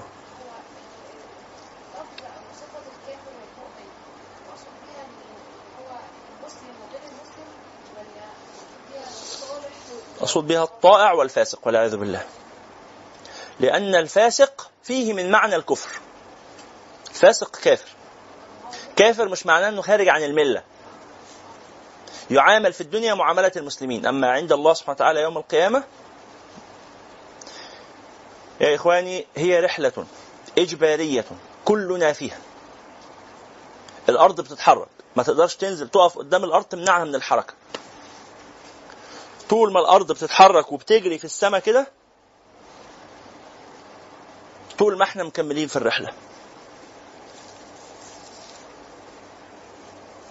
يا أيها الإنسان إنك كادح. غصب عنك مفيش أنت مسافر. كلنا مسافرون بلا استثناء. وما عندكش اختيار إنك توقف السفر. إنك كادح إلى ربك كدحا فملاقيه. أنت مسافر لغاية ما تقابله. فإما لقاء المحبين وإما لقاء المحاربين.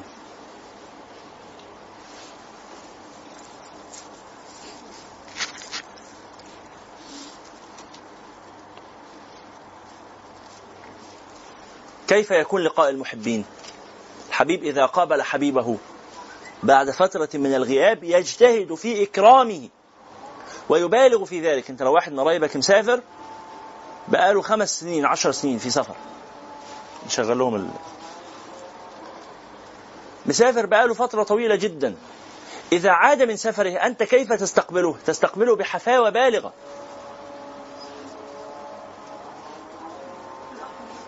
نعم. لا التاني اللي في المشترك. أيوه اللي في المشترك. شكرا. أنت إذا كان آه، جارك أو صديقك وحبيبك على سفر ثم أتى من سفره بعد غياب طويل تعمل له أكل وتعمل له مائدة وتستقبله بفرح. وإذا عدو من أعدائك هربان وأرسلت وأنت بقى أرسلت جنودك عشان يلاحقوه وجبته مربوط بعد هرب مقيد في السلاسل كيف تفعل به؟ نسأل الله السلامة.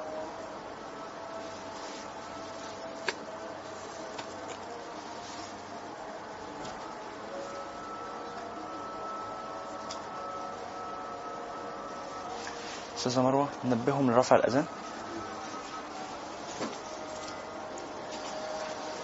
والناشطات نشطا والسابحات سبحا. السابحات سبحا أي المترددة في أرجاء الجسم. تسبح في أرجائه لأخذ الروح. أو المترددة بين السماء والأرض. تسبح في الهواء بين السماء والأرض. تحمل أرواح العباد إلى الله. يعني بعد ما خلصت رحلتها الداخلية تبدأ تحمل هذه الأرواح إلى الله سبحانه وتعالى.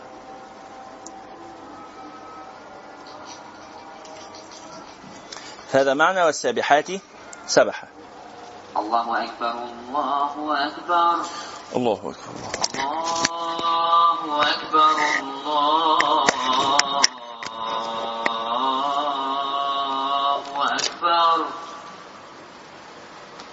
أشهد أن لا إله إلا الله أشهد أن لا إله إلا الله أشهد أن محمد رسول الله. أشهد أن محمد رسول الله.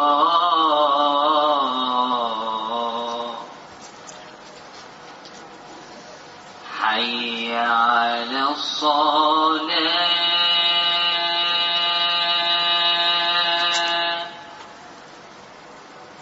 حي على الصلاة.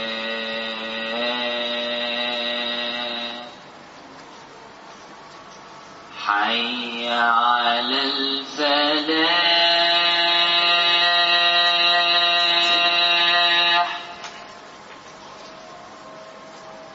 حي على الفلاح.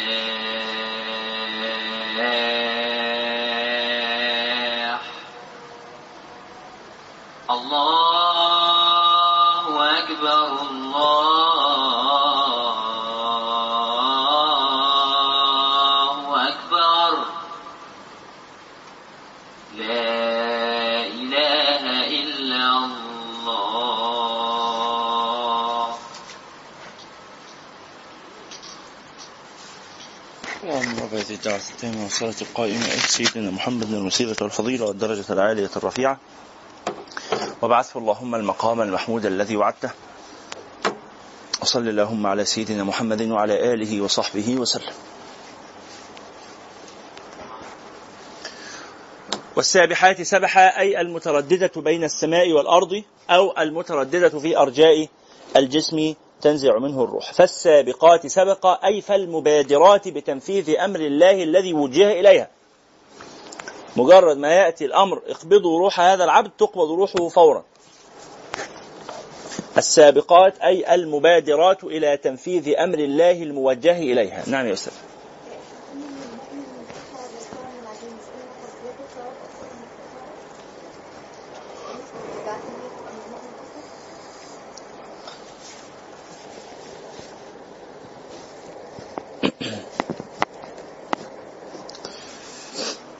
الصعوبة لا تكون في لحظة إخراج الروح من المؤمن. لأن النبي عليه الصلاة والسلام يقول إذا أحب العبد لقاء الله أحب الله لقاءه وإذا كره العبد لقاء الله كره الله لقاءه. فالسيدة عائشة قالت يا رسول الله كلنا يكره الموت. حاجة طبيعية إن إحنا ما نكونش عايزين نموت. فالنبي عليه الصلاة والسلام قال ليس ذلك يا عائشة ولكن المؤمن إذا كانت ساعة موته أراه الله مقعده من الجنة فأحب لقاء الله. وإن الكافر فأحب الله لقاءه وإن الكافر إذا كانت ساعة موته أراه الله مقعده من النار فكره لقاء الله فكره الله لقاءه يعني ساعته. فالإيذاء والإتعاب والإنهاك ونحو هذا يلحق أرواح الكافرين أكثر مما يلحق أرواح المؤمنين لهول ما هم مقبلون عليه. الجسم تشبثه بالروح أكبر رايح فين يا مسكين؟ أنت مقبل على أمر مخيف مهول لا تقدم عليه. فتكون المنازعة هنا أشد. فالسابقات سبقا أي المبادرات بتنفيذ أمر الله فالمدبرات أمرا. أي الملائكة برضو هو كل ده قسم بالملائكة. الله سبحانه وتعالى يقسم بالملائكة الذين أمروا بترتيب أحوال الدنيا. الله سبحانه وتعالى كلف بعض الملائكة بترتيب أحوال الدنيا. ففي ملائكة مكلفين بترتيب أمر المطر بترتيب أمر الجبال بتدبير أمر ال ال الأنهار المحيطات بتدبير أمر مصطفى. الملائكة الله سبحانه وتعالى وكل ملكا بتدبير أمر مصطفى. وقال له يا أيها الملك ارعى هذا الإنسان.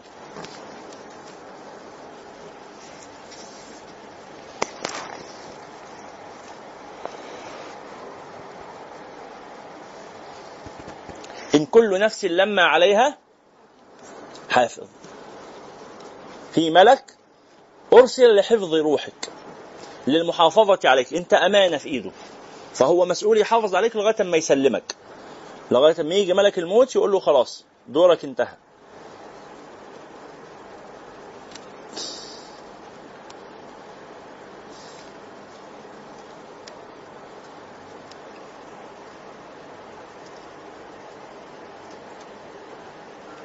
يتعاقبون فيكم ملائكة الليل وملائكة النهار. الله سبحانه وتعالى يبدل الملائكة. ملائكة يجوا يقعدوا شوية ثم ينصرفون ويأتي من بعدهم. فأنت وأنت بتتحرك معاك ملك يحفظك. لذلك مش يقولوا العين عليها حارس. الحارس اللي على العين اللي هو الإيه؟ مش عارفين المثل ده؟ العين عليها حارس. ما الحارس الذي على العين جفنها؟ العين عليها حارس. إنك لو في حد جاي يعمل لك كده في رد فعل لا إرادي حتى من إيدك أنت. يعني لو جربت تعمل إيدك كده غصب عنك جفنك هيقفل لا اراديا. رغم إنها إيدك وأنت عارف إن أنت مش عايز تضرب نفسك بس احتياطا. افرض أنت إيدك غلطت وزودتها فلا اراديا جفنك يقفل. معلش منا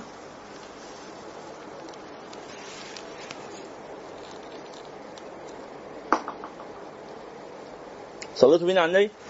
صلى الله عليه وسلم. ولذلك لما تبقى آه، دي برضه مجربة. لما يبقى واحد مديلك ظهره وبعدين تبص عليه بيحصل إيه؟ تلاقيه يبص عليك. دي دي كثيرة جدا وشائعة. لو أنت بتبص على حد من ظهره لا اراديا هو ما تفهمش إيه اللي بيحصل بس بيلف ويبص عليك. بيعرف إزاي؟ هو ما بيعرفش؟ بس هو بيحس إنه عايز يبص ناحيتك. لأنك بتبصي عليه. دي شائعة جدا. جربوها. لو ركزت نظرك على حد لفترة شوية وتلاقيه بيبص عليك. الملك الذي معه يقول له في حد بيبص عليك. نفس الكلام بيحصل معك أنت لو حد بيبص عليك فترة هتلاقي نفسك بتبص تبص عليه. تبص له.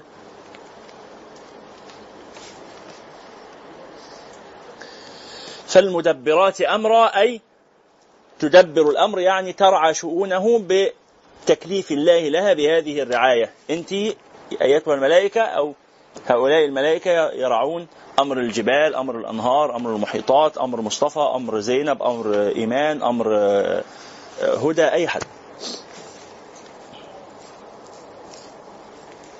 ولذلك ينبغي أن تستحي من حضور هؤلاء الملائكة معك إن هم ما يشوفوش منك حاجة وحشة عشان عيب يعني يقول لك طب أنا قاعد يعني. يعني راعي إن أنا موجود تحترم نفسك. فلما تلاقي نفسك هتقدم ولذلك لما تيجي تغير هدومك لازم تستأذن. مش كويس إن أنت تكشف عورتك كده. لما تيجي تدخل الحمام برضو بتستأذن. مش إحنا بنقول أذكار التحص- التحصينات والاذكار اللي بنقولها دي بنقولها ليه؟ معانا ناس. معانا شياطين ومعانا ملائكة دائما. فنراعي حرمة الملائكة إن إحنا ما نضايقهمش فنقول لهم بعد إذنكم. ونراعي حرمه الشياطين عشان ما ياذوناش ونقول لهم غرف 60 ده فنقول أعوذ بالله من الخبث والخبائث. أنا داخل الحمام. لازم تقول له والا أنت كأنك بتقول له تعالى معايا اتفضل. لا يتفضل فين؟ يطلع بره. فأنت لازم تنبهه. تنبهه وتطرده. تطرده بإيه؟ أعوذ بالله. يا رب مشي العيال دي. الله سبحانه وتعالى يصرفهم عنك. لكن ما استعذتش بالله. أنت عايزهم يقعدوا بقى. تهيأليش دي حاجة حلوة إن يبقى حد معاك في الحمام يعني.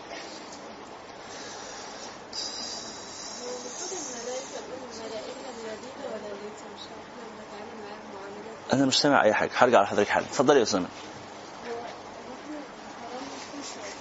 حرام نشتم الشياطين؟ مش حرام بس مش حلو يعني. يعني أشتمهم ليه؟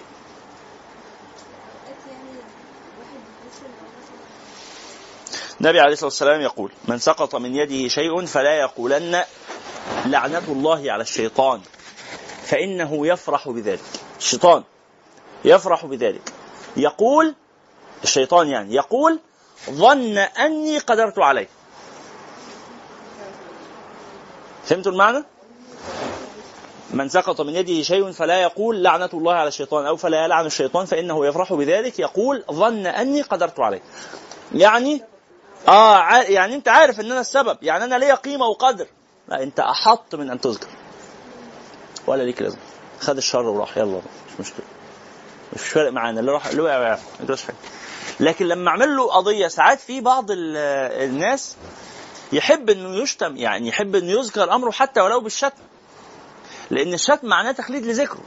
القياس مع الفارق يعني ال ال ال الأستاذ المربي الفاضل شعبان عبد الرحيم. كان في التلفزيون بيقولوا له أنت في حملات كتير قوي ضدك يعني وبيشتموك وبتاع. فقال كلمة تنم عن حكمة بالغة. قال بص أقول لك على حاجة. علي لي كل لي فاختصر بذلك يعني إيه؟ حاجة عظيمة أوي. مش كده ولا إيه يا جماعة؟ مش ده كلام مظبوط برضه؟ علي لي كل لي يعني إيه علي لي كل لي سواء بيذكر اسمي سواء بالشتيمة أو بالمدح كله لي أهو اسمي بيتقال. أصبحت ظاهرة تستحق الدراسة والجدل والبحث وهو ده اللي عمله شعبان عبد الرحيم. شعبان عبد الرحيم وافساد الذوق الفني. إيه ده؟ أنا مهم جدا لدرجة إن أنا أفسدت الذوق الفني. فهمتوا المسألة؟ فالناس يبدأوا يقولوا إيه؟ طب ما تيجوا نسمع كده الراجل بيفسد الذوق الفني ده. فيؤدي إلى انتشار اسمي واغانيه أكتر. علي ليا كله ليا. بس فما تشتميش الشيطان. عشان ملوش لازمة ده. لكن نستعيذ بالله منه إن هو أخرج من هنا. إحنا عندنا حاجة هنعملها. اطلع بره. كده. ولما نيجي نغير هدومنا هنقول بسم الله قبل ما أغير الهدوم. وبعدين لما ألبس الهدوم بقول الحمد لله الذي كساني هذا ورزقني من غير حول مني ولا قوة. يوم ترجف الراجفه يعني يوم القيامة تهتز الأرض اهتزازا شديدا. الراجفة أي الهزة الشديدة. كأن الأرض بتترعش. ترون الإنسان عندما يرجف ها كيف تكون رجفة الإنسان؟ بيترعش. فكأن الأرض ترتجف يوم ترجف الراجفة وهي الأرض التي ترتجف وتهتز اهتزازا شديدا حتى لا يبقى حجر على حجر كما قال رسول الله صلى الله عليه وسلم. الأرض تفضل تتهز هزة جامدة جدا حتى لا يبقى حجر على حجر. خلاص كله يتساوى. عارفين المنخل؟ حاجة شبه المنخل كده. تقعد تتهز جدا عشان خلاص كله ينزل.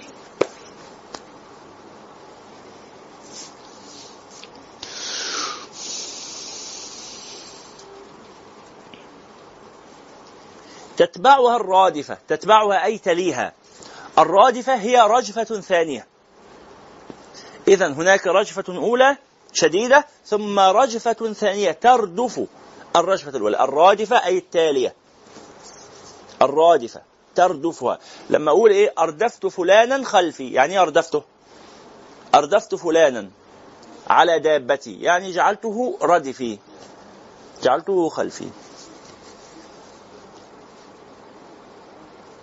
ها؟ الأرداف المؤخرة برضو لأنها بتبقى ورا.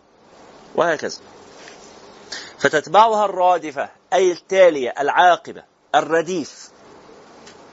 حتى يقولوا على النائب في أي إيه أي مؤسسة أو حاجة النائب بيسموه إيه؟ الرديف. الشخص التالي يعني نعم. يوم القيامة نعم. شوف مش إحنا قلنا النفخة في الصور نفختين؟ نفخة أولى للموت وهي الراجفة. ثم نفخة ثانية للبعث وهي الرادفة. ال- ال- الهزتين مربوطين بالنفختين هزة هائلة تسبب رجفة هائلة وهي تسبب الموت ثم نفخة هائلة تسبب رجفة تالية رادفة تسبب الايه؟ اليقظة والإحياء. تتبعها الرادفة وعند الرادفة تصبح القلوب واجفة. أي خائفة مشفقة.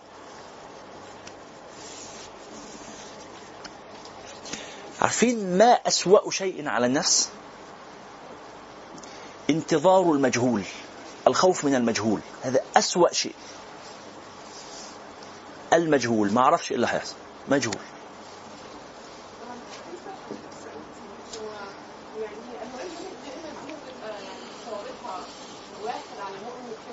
نعم. نعم. كل الناس يوم القيامة سواء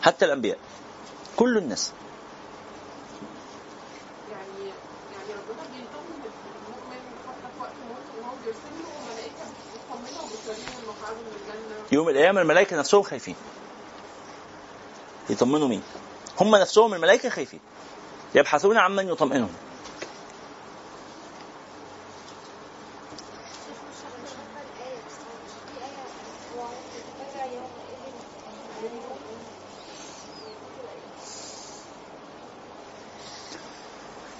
بعدما يتجاوزون الفزع الأول.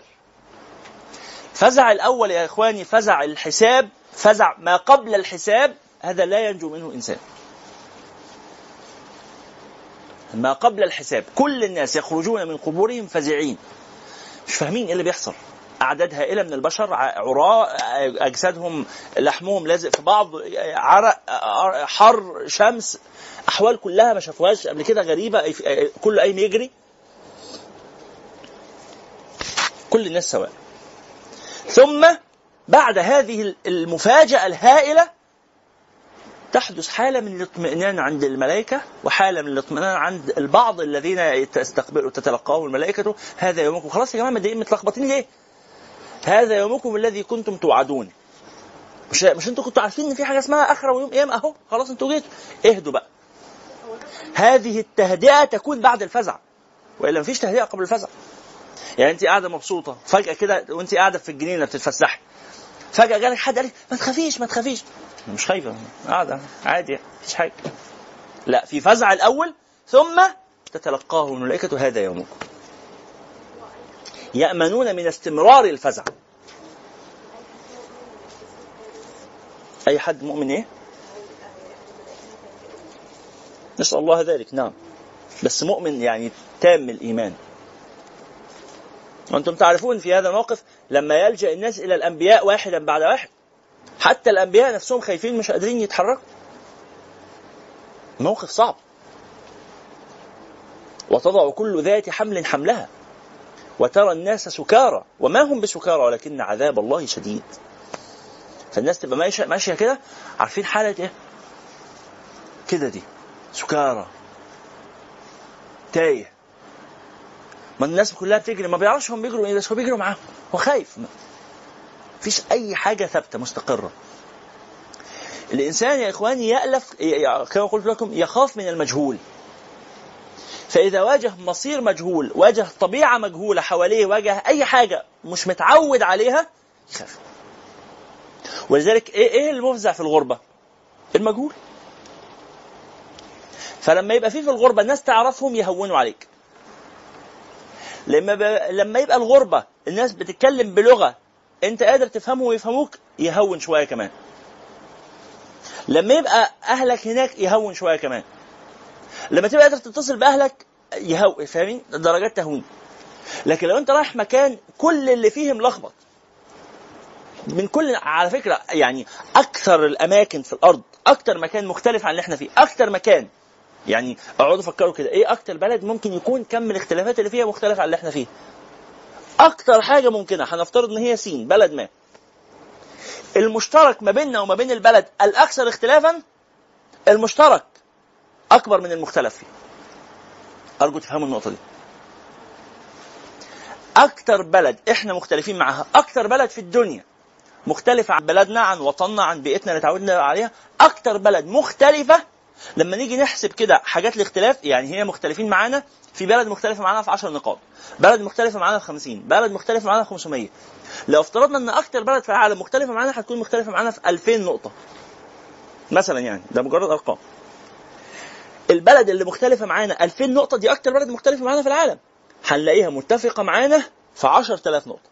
مختلفة معانا في 2000 ومتفقة معانا في 10000 أبسط حاجة في البلد اللي مختلفة معانا جدا دي إن اللي فيها بني آدمين. فلما تبص في وشهم كده تلاقي عينيهم ومناخيرهم وبقهم ودانهم شبهنا. ده, ده على البديهة كده أول حاجة. ما بيطيروش. البشر مش بيطيروا. البشر ما الأفيال ما بتتكلمش. الأشجار ما بتصرخش. الحيطان ما بترقصش. ال- الحيوانات ما بتشتمش. العربيات آه، ما بتغنيش. ما بتكلمكش. آه، السحاب ما بينورش. ال- الأرض آه، ما بتلعبش. فاهمين المعنى؟ مش كل الحاجات اللي حوالينا دي هي هي هناك وهنا؟ الجدران هناك شبه الجدران. ممكن دهنينها بلون مختلف بس هي في الآخر حيطة أنا عارف ان هي حيطة. مش هيبقى عندك إحساس إنك لو رحت جنب الحيطة دي احتمال الحيطة لك قوم من هنا يا ابني أنت مش عايزين حد يقعد جنبنا. الحيطة مش هتك... مش هيبقى عندك الحالة دي. صح ولا إيه؟ فالمشترك بيننا وبين أكتر البلاد في الدنيا اختلافا كبير. يوم القيامة لا مفيش مشترك أصلا. مفيش. انت مش ضامن اي حاجة. انت بتلاقي حاجة بتجري. إيه ده؟ إيه اللي بيجري هناك ده؟ ده أنا. انت بتشوف نفسك. عارفين أنتوا المسألة دي؟ ترى نفسك. يعني ترى أعمالك السابقة. كل عمل شاخص منفصل. فتشوف نفسك في أكتر من مشهد في نفس اللحظة. فتشوف نفسك وانت بتجري وانت بتلعب كورة. وتشوف نفسك وانت بتضرب. وتشوف نفسك وانت بتشتم. وتشوف نفسك وانت بتتشتم. وتشوف نفسك وانت بتصلي. عمال تبص حواليك زحمة بيك. ادي أول حاجة كده يعني تلخبط أصلا. مين فين؟ إيه؟ طيب ماشي. وجدوا ما عملوا حاضرا. شوف نفسك أنت ملخبط. ولذلك لما يجي أي حد يكلمك تقول له أنا مش فضيلك أنا أنا عايز أشوف أنا مين في دول أصلا. يعني أنا في مرحلة إن أنا ألم شعث نفسي. فما فيش مشترك. يوم تبدل الأرض مزيد من الخوف واللخبطة والتوهة والحيرة يوم تبدل الأرض غير الأرض والسماوات حتى السماء. يا حتى السماء. وانت واقف كده فجأة وسط ما انت واقف كده عادي. فجأة تلاقي يقول لك. ماشي. مش انت مش قعدت أقول لك وانت ما تسمعش الكلام. تيجي تبص تلاقي إيدك اللي بتتكلم. طب بتتكلمي إزاي؟ انطقنا الله. اهو ربنا خلانا نتكلم. تلاقي ايديك بتتكلم. ودنك بتت... ودنك بتتكلم. لسانك بيتكلم غير ما انت عايزه يتكلم. أنتوا واخدين بالكم من المسألة دي؟ اللسان في الدنيا أداة أنت اللي بتحركها أهو. أنا اللي بحرك لساني عشان يقول الكلام اللي أنا عايزه يتقال. لكن تخيل أنت لو أنت قافل بوقت برضه يقولوا يطلع غصب عنك وتلاقي لسانك أنت تفتح بقك كده تبص. يعني في صوت عمال يطلع مش عارف هو بيطلع منين. أنت ما بتتكلمش. فاهمين المعنى يا إخوان؟ أنت الآن لا تتكلم. هو لسانك الذي يتكلم فيقول لك مش أنت كنت بتقول بيا. كذا وكذا وكذا. قابل يا حبيبي. هذه الحالة المفزعة العامة. نسأل الله السلامة قلوب يومئذ واجفة لكن هذه الحالة كرم الله سبحانه وتعالى على أهل الإيمان أنها لا تدوم طويلا. على حسب بقى.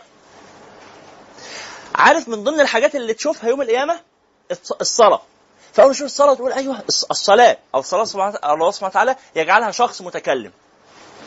فانت تلاقي الصلاة بتتكلم تقول الله إيه ده؟ أيوه أنا عارف دي. كانت معايا كنا في جامع الإيمان مع بعض. كنا في جامع الهدى اللي جنب البيت. كنا في عارف أنا الجامع ده؟ فاكر أنا المنظر ده؟ مش كده ولا إيه؟ فيطمنك ربنا سبحانه وتعالى بالصلاة اللي أنت عارفها. ربنا يطلع لك سورة سورة البقرة وآل عمران. يجوا كده الاثنين يحطوا إيديهم على كتفك ويقول لك خلاص ما تقلقش إحنا مع بعض. مش إحنا كنا مش أنت كنت حافظنا في الدنيا وبتقول لنا أدينا معاك أهو. يا رب الر- الراجل ده تبعنا. مش ده حديث النبي صلى الله عليه وسلم؟ يوم القيامة تأتي البقرة وآل عمران تحاجان عن صاحبهما. يعني إيه تحاجان؟ يعني يدافعوا عنه. أي خطر يجي له يقوموا هم هيشيلوا هم حاطين إيديهم كده عليه؟ بس. لا ده تبعنا ده تبعنا. آه تبعكم أنتوا؟ آه لا خلاص. طب اتفضلوا. في لحظات الارتباك مين اللي يكونوا معروفين؟ ما هو في ناس بصوا إحنا كلنا جداد في الاخره لكن في ناس مش جداد. البقرة وآل عمران دول مش جداد في الآخرة. دول موجودين في الآخرة من زمان. فاهمين المعنى؟ موجودين في الآخرة. فلما إحنا نروح لهم إحنا اللي جبناهم الآخرة قعدناهم معانا هنا لغاية أما عرفونا وصاحبونا. فلما نروح في الآخرة نلاقي لنا فيها أصحاب. فيستقبلونا. نفس المثال بتاع السفر. لو انت البلد اللي انت مسافر لها دي انت قاعد هنا في مصر وبعدين أكتر بلد هنفترض مثلا أكتر بلد مختلفة عننا هيبقى اسمها تشاد مثلا يعني. فأنت وأنت في مصر الناس كلها تشاد يا أعوذ بالله تشاد رايح تشاد. رايح المنفى اللي اسمه تشاد رايح البهدلة اللي اسمها- تشاد إلى آخره. فجأة كده في مصر قابلت واحد من تشاد واتصاحبت عليه. وبعد ما اتصاحبتوا مع بعض واستضفتوا في بيتك وأكلتوا وشربتوا وحاجات كتيرة كده فجأة قال لك على فكرة أنا رئيس الوزراء في تشاد. تقوم أنت لما تكون رايح تشاد كل الناس خايفة إلا أنت. ليه؟ أنت عارف إنك رايح لرئيس الوزراء. ومكلمك في التليفون وتعالى وبتاع. أول ما نزلت من المطار أو ما نزلت من القطر أو أي حاجة فجأة لقيت الدنيا البلد دي مش ممكن الناس كلهم بيجروا ورا بعض بالسكاكين. فجاي واحد يجري ورايا بالسكينة هيموتني فبخاف. في لحظة ما أنا مرتبك في وسط الزحمه أنا لسه ما قابلتوش أنتوا فاهمين الحالة؟ أنا نازل من القطر ولا نازل من الطيارة الدنيا زحمة جدا حواليا وكل الناس عمالين يجروا من بعض وكل الناس بيقتلوا في بعض شاد بقى. ويجروا ورا بعض ويقتلوا في بعض وحاجات كده. وأنا ما أنا هخاف زي اللي بيخافوا ما أنا فين رئيس الوزراء؟ هيعمل لي إيه رئيس الوزراء؟ مش شايفه. والناس بتجري ورا بعض. وبعدين فجأة لقيت مجموعة من الجنود جم كده حواليا وقاموا عملوا إيه؟ طوق كده. دايرة. قالوا لي خلاص مش أنت انس السلطان؟ قلت لهم آه. قالوا إحنا من طرف آه، إبراهيم. ها؟ فاكروا إبراهيم؟ كنتوا مع بعض. آه إبراهيم رئيس الوزراء يخرب بيتك يا إبراهيم. أخيرا. أو أنا اطمن يوم كل اللي جايين بالسكاكين أول ما يلاقوا الجنود هم عايزين يقتلوني. بس لما بيلاقوا الجنود بيعملوا إيه؟ بيرجعوا. والجنود دول ياخدوني لغاية أما يودوني عند إبراهيم فأقعد بقى يا إبراهيم الحمد لله عشان أقعد آمن بقى. لكن الأول بتواجهني لحظة فزع ولا بد. طب لو أنا اللي أنا مصاحبه في تشاد ما هوش رئيس الوزراء ده أنا مصاحب واحد من الجنود هيدافع عني برضه بس مش زي مدافعة رئيس الوزراء. طب لو أنا مصاحب واحد من عامة الشعب هيدافع عني برضه بس مش زي مدافعة الجندي. طب لو أنا مصاحب حرامي؟ أصلا يعني هو ده اللي هيدافع عني؟ أنا مصاحب واحد خارج عن القانون مصاحب واحد من المعارضة ومصاحب واحد محبوس. يعني أنا أول ما نزلت تشاد ده في واحد صاحبي نروح بالروح. جيت أقول لهم على اسمه آه، حسين مثلا آه حسين عبد السلام. محبوس. أنت تبع حسين عبد السلام؟ تعالى يا حلو. منك لله يا حسين. والله ما أعرفه. مش كده ولا إيه؟ يوم تبرأ الذين اتبعوا يوم يتبرأ الذين اتبعوا من الذين اتبعوا. ما عرفوش ورأوا العذاب وتقطعت بهم الأسباب. مفيش علاقات خلاص. العلاقات دي ما تنفعكش. فما لهم من شافعين ولا صديق حميم. مفيش لكن لما تبقى مصاحب في الدنيا من الأعمال الصالحة ما تجد يوم القيامة فيجي يوم القيامة يأمنك ويطمنك وخلاص. ما تخافش. قلوب يومئذ واجفة. حاضر لحظة واحدة. أبصارها خاشعة هو ماشي حاطط عينه في الأرض بيحاول يهرب يا رب ما حدش يشوفني. يا رب ما حدش يشوفني. ليه؟ لأن أنا عندي إحساس إن لو حد شافني في الموقف ده هيهد الدنيا عليا هيبهدلني هيموتني. هنقيم الصلاة؟ طيب عندي سؤال بيقول التائب كمن لا ذنب له. ده حديث ولا مقولة؟ نعم حديث. وحديث صحيح. يعني اللي يتوب فعلا عن المعاصي كأنها مش موجودة؟ نعم. حتى لو التوبة قبل الموت بشهور حتى لو التوبة قبل الموت بنص ساعة. إذا كانت توبة صادقة يمحو الله سبحانه وتعالى على إثرها كل ما كان من الذنوب والمعاصي. أبصارها خاشعة يقولون أئنا لمردودون في الحافرة إحنا هنتبهدل ونتعذب تاني لا عايزين نهرب. يا ريتنا الحافرة اللي هي القبر. يا ريت يقولوا يا ريتنا نرجع قبورنا إحنا إيه اللي طلعنا من الحفور من الحفر؟ إيه اللي طلعنا من القبور؟ يا رب نرجع. أئنا لمردودون في الحافرة. يا رب نرجع قبورنا تاني ولا, ولا كناش صحينا ولا أمنا أإذا كنا عظاما نخرة يا رب نموت. نكمل في اللقاء المقبل إن شاء الله. لا هنصلي العصر ونرجع عشر دقايق. خلاص؟ نعود بعد العصر عشر دقائق وصلى الله على سيدنا محمد وعلى آله. بسم الله الحمد لله وكفى. والصلاة وسلاما على عباده الذين اصطفى.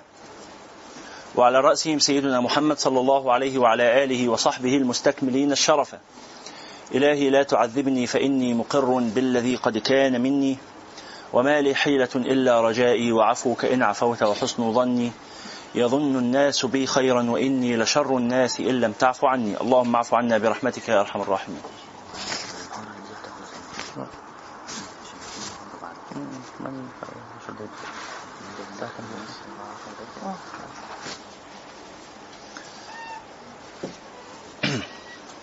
نواصل ما بدأناه. بسم الله الرحمن الرحيم. والنازعات غرقا والناشطات نشطا والسابحات سبحا فالسابقات سبقا فالمدبرات أمرا يوم ترجف الراجفة. تتبعها الرادفة قلوب يومئذ واجفة أبصارها خاشعة. ما معنى خاشعة؟ أي منكسرة. خاشعة أي منكسرة أبصارهم منكسرة يعني لا يستطيعون رفع أبصارهم من الخوف والوجل نفسهم ما حدش يشوفهم. حط وشه في الأرض في أول ثلاث آيات وكان وبعد كده والسابقات يعني هادي. الكتاب ورا بعضها ولا إيه قصدي يعني كالسابقات كالمدبرات حاجات مش يعني مش مش بتعتمد على بعضها هو والنازعات والناشطات والسابحات الثلاثة مرتبطين ببعض. الملائكة التي تقبض الروح الثلاثة دول. فالسابقات فالمدبرات دول ملائكة تانيين اللي هم بيدبروا شؤون الدنيا وينفذون أوامر الله. فالسابقات المبادرين لتنفيذ أمر الله والمدبرات اللي هم يعني يقومون على رعاية شؤون الدنيا وتدبير أحوالها. دول غير الثلاثة الأولين فالثلاثة الأولين بينهم ارتباط واضح. والاثنين دول منفصلين عنه. يقولون إنا لمردودون في الحافرة. يا ريتنا نرجع لحفرنا تاني. يا ريتنا ما كنا أخرجنا من قبورنا. يا ريتنا ما كنا اتوجدنا أصلا. أي إذا كنا عظاما ناخرة مش كان يبقى أحسن لنا؟ إن إحنا نفضل عظم نخر نخر ما معنى نخر؟ نخر أي تالف. مخوخ فاسد مكسر. إذا كنا عظاما نخرة يعني كان كان أحسن لنا إن إحنا نفضل عظم بايظ مت- متكسر مت مترمي. قالوا تلك إذا كرة خاسرة. كرة أي عودة. كرة أي عودة. إذا هذه عودة خاسرة. عودتنا من قبورنا إلى هذه الحياة التي نعيشها الآن مرة أخرى. ليه؟ إحنا إيه اللي رجعنا؟ هذه عودة خاسرة. أثناء ما هم بيكلموا نفسهم كده فإنما هي زجرة واحدة. فجأة يتزعق لهم ما عندكوش مساحة لسه إنكم تفضلوا تلوموا يا ريتنا وما يا ريتناش. خلاص. فإنما هي زجرة واحدة فإذا هم بالساهرة. إذا هم بساحة كبيرة يجدون أنفسهم فجأة يدفعون إلى ساحة كبيرة لا تغمض فيها أجفانهم. عندهم حالة من حالات الذهول ويستمرون على ما هم عليه لفترة طويلة جدا بلا نوم. حتى لا تعرف عيونهم الغوض فجأة حتى لا تعرف عيونهم الغمض. فجأة يجدون أنفسهم قد أثناء ما هم واقفين يتلاوموا ويفكروا يا ريتنا وما يا ريتناش وإذا كان حصل لنا ولو كنا نفضل في قبورنا ولو كنا نبقى عظام.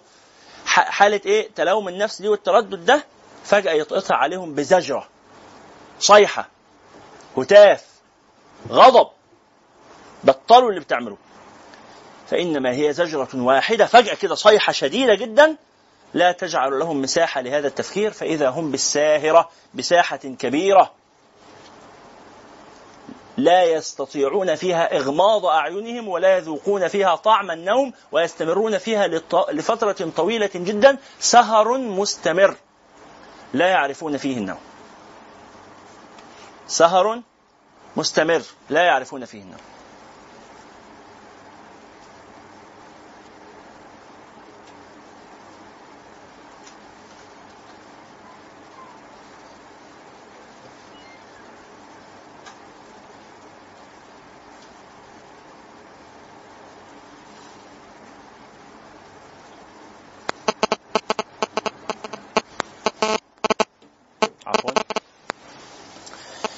فيقطع الله سبحانه وتعالى حاضر لحظة.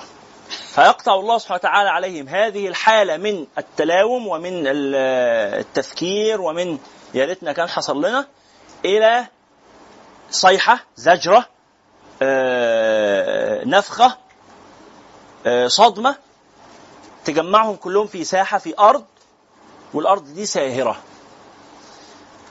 الأرض الساهرة يعني إيه ساهرة؟ يعني لا ينامون فيها لا يطمئنون فيها. أرض ساهرة ساحة لا تغمض فيها أعينهم لا يذوقون فيها طعم النوم. والإنسان إذا لم ينم يكون متوترا وغاضبا ويلاقي غصب عنه عينه عمالة تغفل.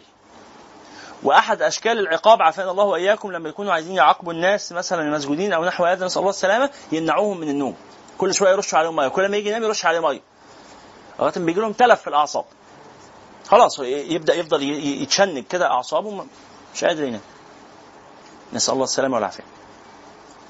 فإذا هم بالساهرة أي يدخلون أو يدخلون إلى هذه الأرض الواسعة التي لا يذوقون فيها النوم ويستمرون على هذا الحال إلى أن يأتي الحساب. بقى خلاص. اللحظة بقى بتاعت فإذا هم بالساهرة دي هي دي اللي فيها يأمن من يؤمنهم الله ويفزع من لا يؤمنهم الله. اللي هي بداية الحشر بداية الحساب أو الاستعداد للحساب خلاص في ناس بتهدى وناس تفضل متوترة بس الهاديين دول كل شوية بيبدأوا يتململوا مش هن مش هننتقل طب هو إيه اللي هيحصل؟ طب هو إمتى الحساب؟ طب يعني طب جنة ولا نار؟ طب إن شاء الله جنة بس طب مش يلا بقى؟ طب إحنا عايزين نمشي، طب إحنا زهقنا، طب إحنا تعبنا، طب إحنا بقالنا سنة، طب بقالنا سنتين، طب فات خمس سنين وما حصلش حاجة، طب 10 سنين ما حصلش حاجة، طب 50 سنة. زهقنا، طب 100 سنة، 1000 سنة. 1000 سنة انتظار. وكما قلت لكم يعني أهول شيء أصعب شيء على النفس انتظار المجهول. انتظار المجهول. إحنا واقفين أدينا واقفين وخلاص مستنيين. مستنيين قد إيه؟ ساعة ساعتين خمسة؟ لا. يومين ثلاثة عشرة. شهرين ثلاثة عشرة سنتين ثلاثة عشرة عقدين ثلاثة عشرة قرنين ثلاثة عشرة. ألف سنة. نسأل الله السلامة. نعم.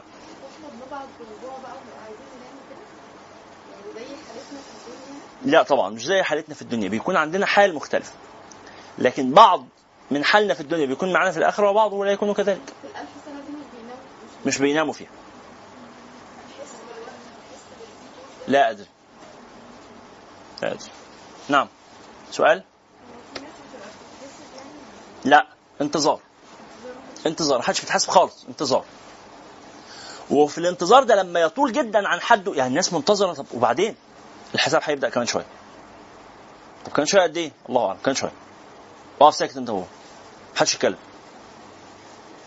لا يملكون منه خطابه محدش يتكلم. طب اسكت. طب الحساب. محدش يتكلم. محدش يتكلم.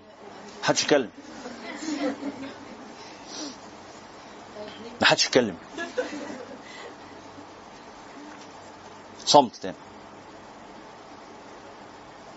أيوه طب وبعد؟ صمت. أيوه طب يعني مفيش صمت. إلا من أذن له الرحمن أنت مسموح لك تتكلم. فيروح الناس لل... لل... لل... للأنبياء. حتى الملائكة مش قادرين يتكلموا حتى الملائكة واقفين يعني الناس يبصوا على الملائكة وشهم في الأرض. طب سيدنا جبريل طب سيدنا ميكائيل طب وبعدين؟ عايزين نشوف أي حد؟ مفيش كلام. يتكلموا بعض ي- يتسايروا يقفوا يرغوا. يعني يوم القيامة اللي هنبقى متشوقين إليه هو الرغي يعني نسال الله السلامة. طب إحنا ممكن ندردش. آه دينا واقفين. إلا قولي لي أنت عملت إيه امبارح يا أختي؟ فاضية. فيلجأ الناس إلى الأنبياء. لحظة. واحدة فيلجأ الناس يا نورا إلى الأنبياء. فيقولون يا نبي الله يا آدم. تعرفون حديث الشفاعة؟ بس. حديث الشفاعة. يروحوا سيدنا آدم وأنت خلقك الله بيده ونفخ فيك من روحه. ادعوا الله أن يبدأ الحساب وأن نصرف من هذا المكان ولو إلى النار. يعني الناس يقولون لسيدنا آدم إن إحنا زهقنا من الموقف اللي إحنا فيه حتى لو هنروح النار بس نمشي من هنا. نعم. نعم. عايزين نخرج يعني خلاص ما مش قادرين نستحمل.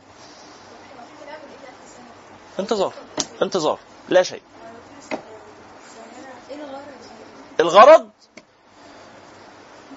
الله أعلم بمراده. لكن الغرض واضح. يعني في في شيء مفهوم منه. عارف عارف عارفه حضرتك ولله المثل الأعلى برضه. لما واحد من الوجهاء يروح لواحد على الباب والواحد ده مزعله شوية. فيقولوا له إيه؟ يا فلان باشا ده فلان على الباب. يقول إيه؟ سيبه شوية. لو فلان ده اللي على الباب ده بحبه أو عايز كده فورا بقوم ما أقولش حتى دخلوه. بقوم بسرعة وأقوم فاتح الباب أهلا وأخده بالحضن وأدخله. لو أقل شوية بقول يلا دخلوه. فورا ها اتفضلوا. أقل شوية أقول دخلوه. أقل شوية؟ لا خليه. انتظاره بره ده أشد على نفسه من إن أنا أقول له خلاص امشي وابقى تعالى بعدين. لا خليه قاعد. يفضل قاعد ساعتين ثلاثة ممكن يفضل قاعد ست ساعات عشر ساعات. أهو قاعد.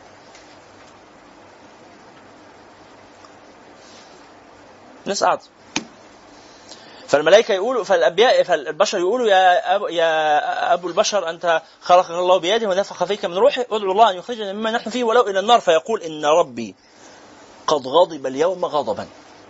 لم يغضب قبله مثله ولن يغضب بعده مثله. وإني قد عصيت ربي وأكلت من الشجرة اذهبوا إلى من بعدي أنا ما أقدرش أتكلم. ماليش عين أتكلم. أنا محرج. مكسوف. والموقف صعب. حدش ما حد ما أقدرش أدخل عليه. يروحوا إلى سيدنا نوح. أنت أطول الأنبياء عمرا. أنت من أولي العزم من الرسل. أنت وأنت وأنت. فيقول إنه كانت لي دعوة. وقد دعوت بها على قومي. كان لي دعوة مستجابة. خلاص خلصتها. وإن ربي قد غضب اليوم غضبا. لم يغضب قبله مثله ولن يغضب بعده مثله. اذهبوا إلى من بعدي فيذهبون إلى إبراهيم. يا إبراهيم أنت خليل الرحمن. أنت أبو الأنبياء. أنت وأنت وأنت. فيقول إن ربي قد غضب اليوم غضبا لم يغضب قبله مثله ولن يغضب بعده مثله وإني قد كذبت ثلاث كذبات. ولا أستطيع أن أخاطب ربي. اذهبوا إلى من بعدي ثلاث كذبات هنبقى نقولهم بعدين. فيذهبون إلى موسى. فيقولون آه، كليم الله. وأنت وأنت وأنت. فيقول إن ربي قد غضب اليوم غضبا. لم يغضب قبله مثله ولن يغضب بعده مثله. وإني قد قتلت نفسا غي- بغير حق أو بغير نفس. اذهبوا إلى من بعدي. فيذهبون إلى عيسى. فيقولون إنك كلمة الله وروحه ألقاها إلى مريم. وأنت وأنت يفضلوا يعددوا له من مزاياه وفضائله عند الله سبحانه وتعالى. فيقول إن ربي قد غضب اليوم غضبا لم يغضب قبله مثله ولن يغضب بعده مثله ولا يذكر سيئة له. يعني هو ما عملش حاجة بس مع ذلك هو خايف. إن ربي قد سيدنا عيسى عليه السلام إن ربي قد غضب اليوم غضبا لم يغضب قبله مثله ولن يغضب بعده مثله ثم لا يذكر سيئة له ويقول اذهبوا إلى من بعدي. فيذهبون إلى محمد صلى الله عليه وسلم. فيقولون أنت خاتم الأنبياء وأنت حبيب الله.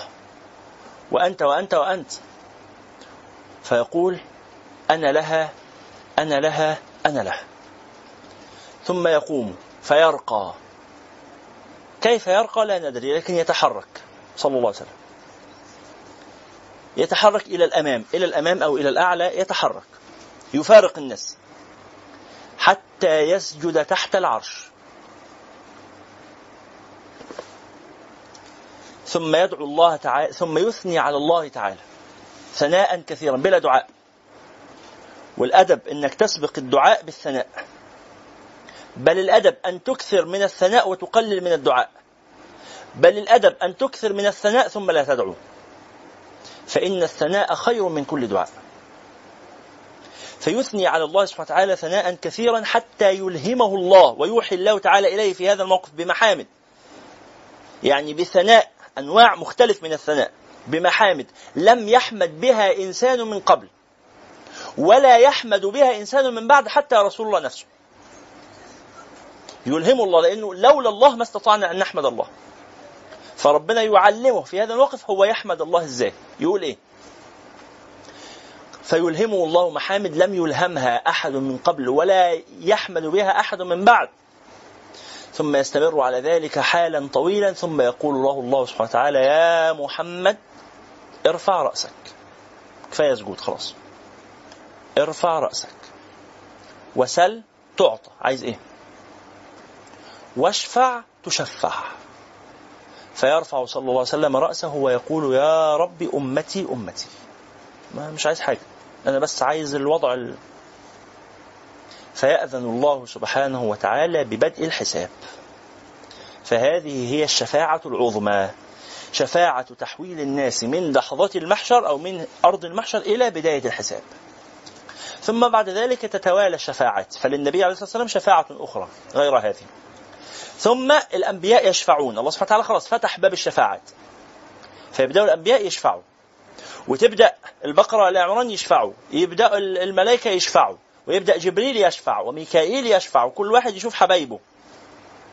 شفاعات. حتى يأذن الله للعباد المؤمنين ممن دخلوا الجنة أن يشفعوا. فيشفع الإنسان لأبيه أو لأمه أو لابنه أو لزوجه. شفاعات. حتى إذا ما انتهت الشفاعات جميعا شفع العباد جميعا. قال الله تعالى شفعت الأنبياء وشفعت الملائكة وشفع العباد الصالحون المؤمنون وهذه شفاعة رب العالمين. خلاص. الله سبحانه وتعالى يعني أزاح الكرب والهم والغم والناس دخلوا الجنة والناس دخلوا النار. وقال كله شفع خلاص خلصتوا الشفاعات وكل واحد قال فلان وفلانة وفلان وفلانة خلصت كل حاجة. هذه شفاعتي أنا. حتى تعلموا أن رحمتي سبقت غضبي.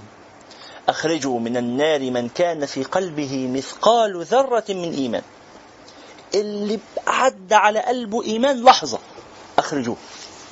فيخرج من النار من كان في قلبه مثقال ذرة من إيمان. فيغمسهم الله سبحانه وتعالى في نهر من أنهار الجنة. بعدما تفحمت أجسادهم يغمسهم الله سبحانه وتعالى في نهر من أنهار الجنة فيخرجون بجلود نضرة ووجوه حسنة بجلود نضرة ووجوه حسنة. فيقول الله سبحانه وتعالى لهم هل رأيتم شرا قبل الساعة؟ أنتوا حصل لكم حاجة وحشة لا سمح الله. فيقولون لا والله يا رب. ينسوا كل حاجة خلاص. تمحى الذاكرة. كل الذاكرة السلبية السيئة تمحى. لا والله يا رب. فيأمر الله سبحانه وتعالى بهم فيدخلون الجنة. فيستقرون فيها. ثم يبقون ما شاء الله لهم أن يبقوا. ثم ينادي الله سبحانه وتعالى يا أهل الجنة. فينتبهون. ثم يقول يا أهل النار فينتبهون. فيقول يا ملائكتي فينتبهون. فيقول أحضروا الموت. فيؤتى بهذا الخلق العجيب سبحان الله. يؤتى بالموت على هيئة كبش. وحتى الله سبحانه وتعالى يعني عشان يقول لنا إن الموت ده حاجة بسيطة مش حاجة يعني مخيفة. ما تخافوش من الموت. ده زيه زي النوم كده. النبي قال ستموتون كما تنامون. وتبعثون كما تستيقظون. زي ما بتنام هتموت وزي ما بتصحى هتبعث أمر هين. المشكلة مش في لحظة الموت المشكلة في اللي بعده. فيؤتى بالموت على هيئة كبش. خروف. فيأمر الله سبحانه وتعالى به فيذبح. مات الموت. الموت مات.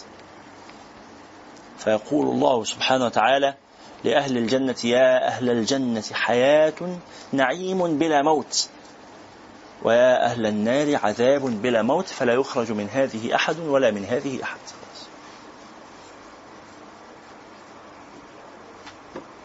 فإذا هم بالساهرة. طب ما بدل كل ده ما يحصل؟ طب ما تيجوا نفتكر الماضي. ليه نفتكر الماضي؟ لأن الماضي هو عدة المستقبل. لو سمحتم اكتبوا هذه الكلمة ونختم بها لقاء. أرض الأرض الساهرة. مساحة الأرض اللي يفضلوا واقفين فيها بلا نوم. الأرض الساهرة. اللي هو الألف سنة. نعم. آخر كلمة نقولها الماضي عدة المستقبل. أو زاد المستقبل.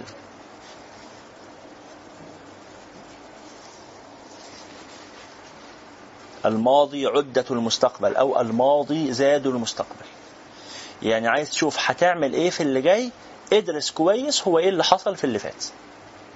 ولذلك يأتي هل أتاك حديث موسى؟ يلي بدأت تخاف من اللي جاي يلا نبص على اللي حصل ورا. فلما تبص على اللي حصل ورا تطمن وتستقر وتحس إن الموضوع بسيط.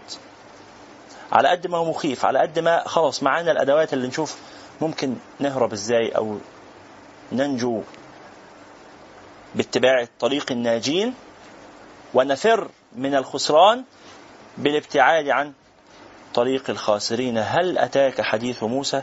هذا ما نتحدث عنه في اللقاء المقبل إن شاء الله. وصلى الله على سيدنا محمد وعلى آله وصحبه وسلم.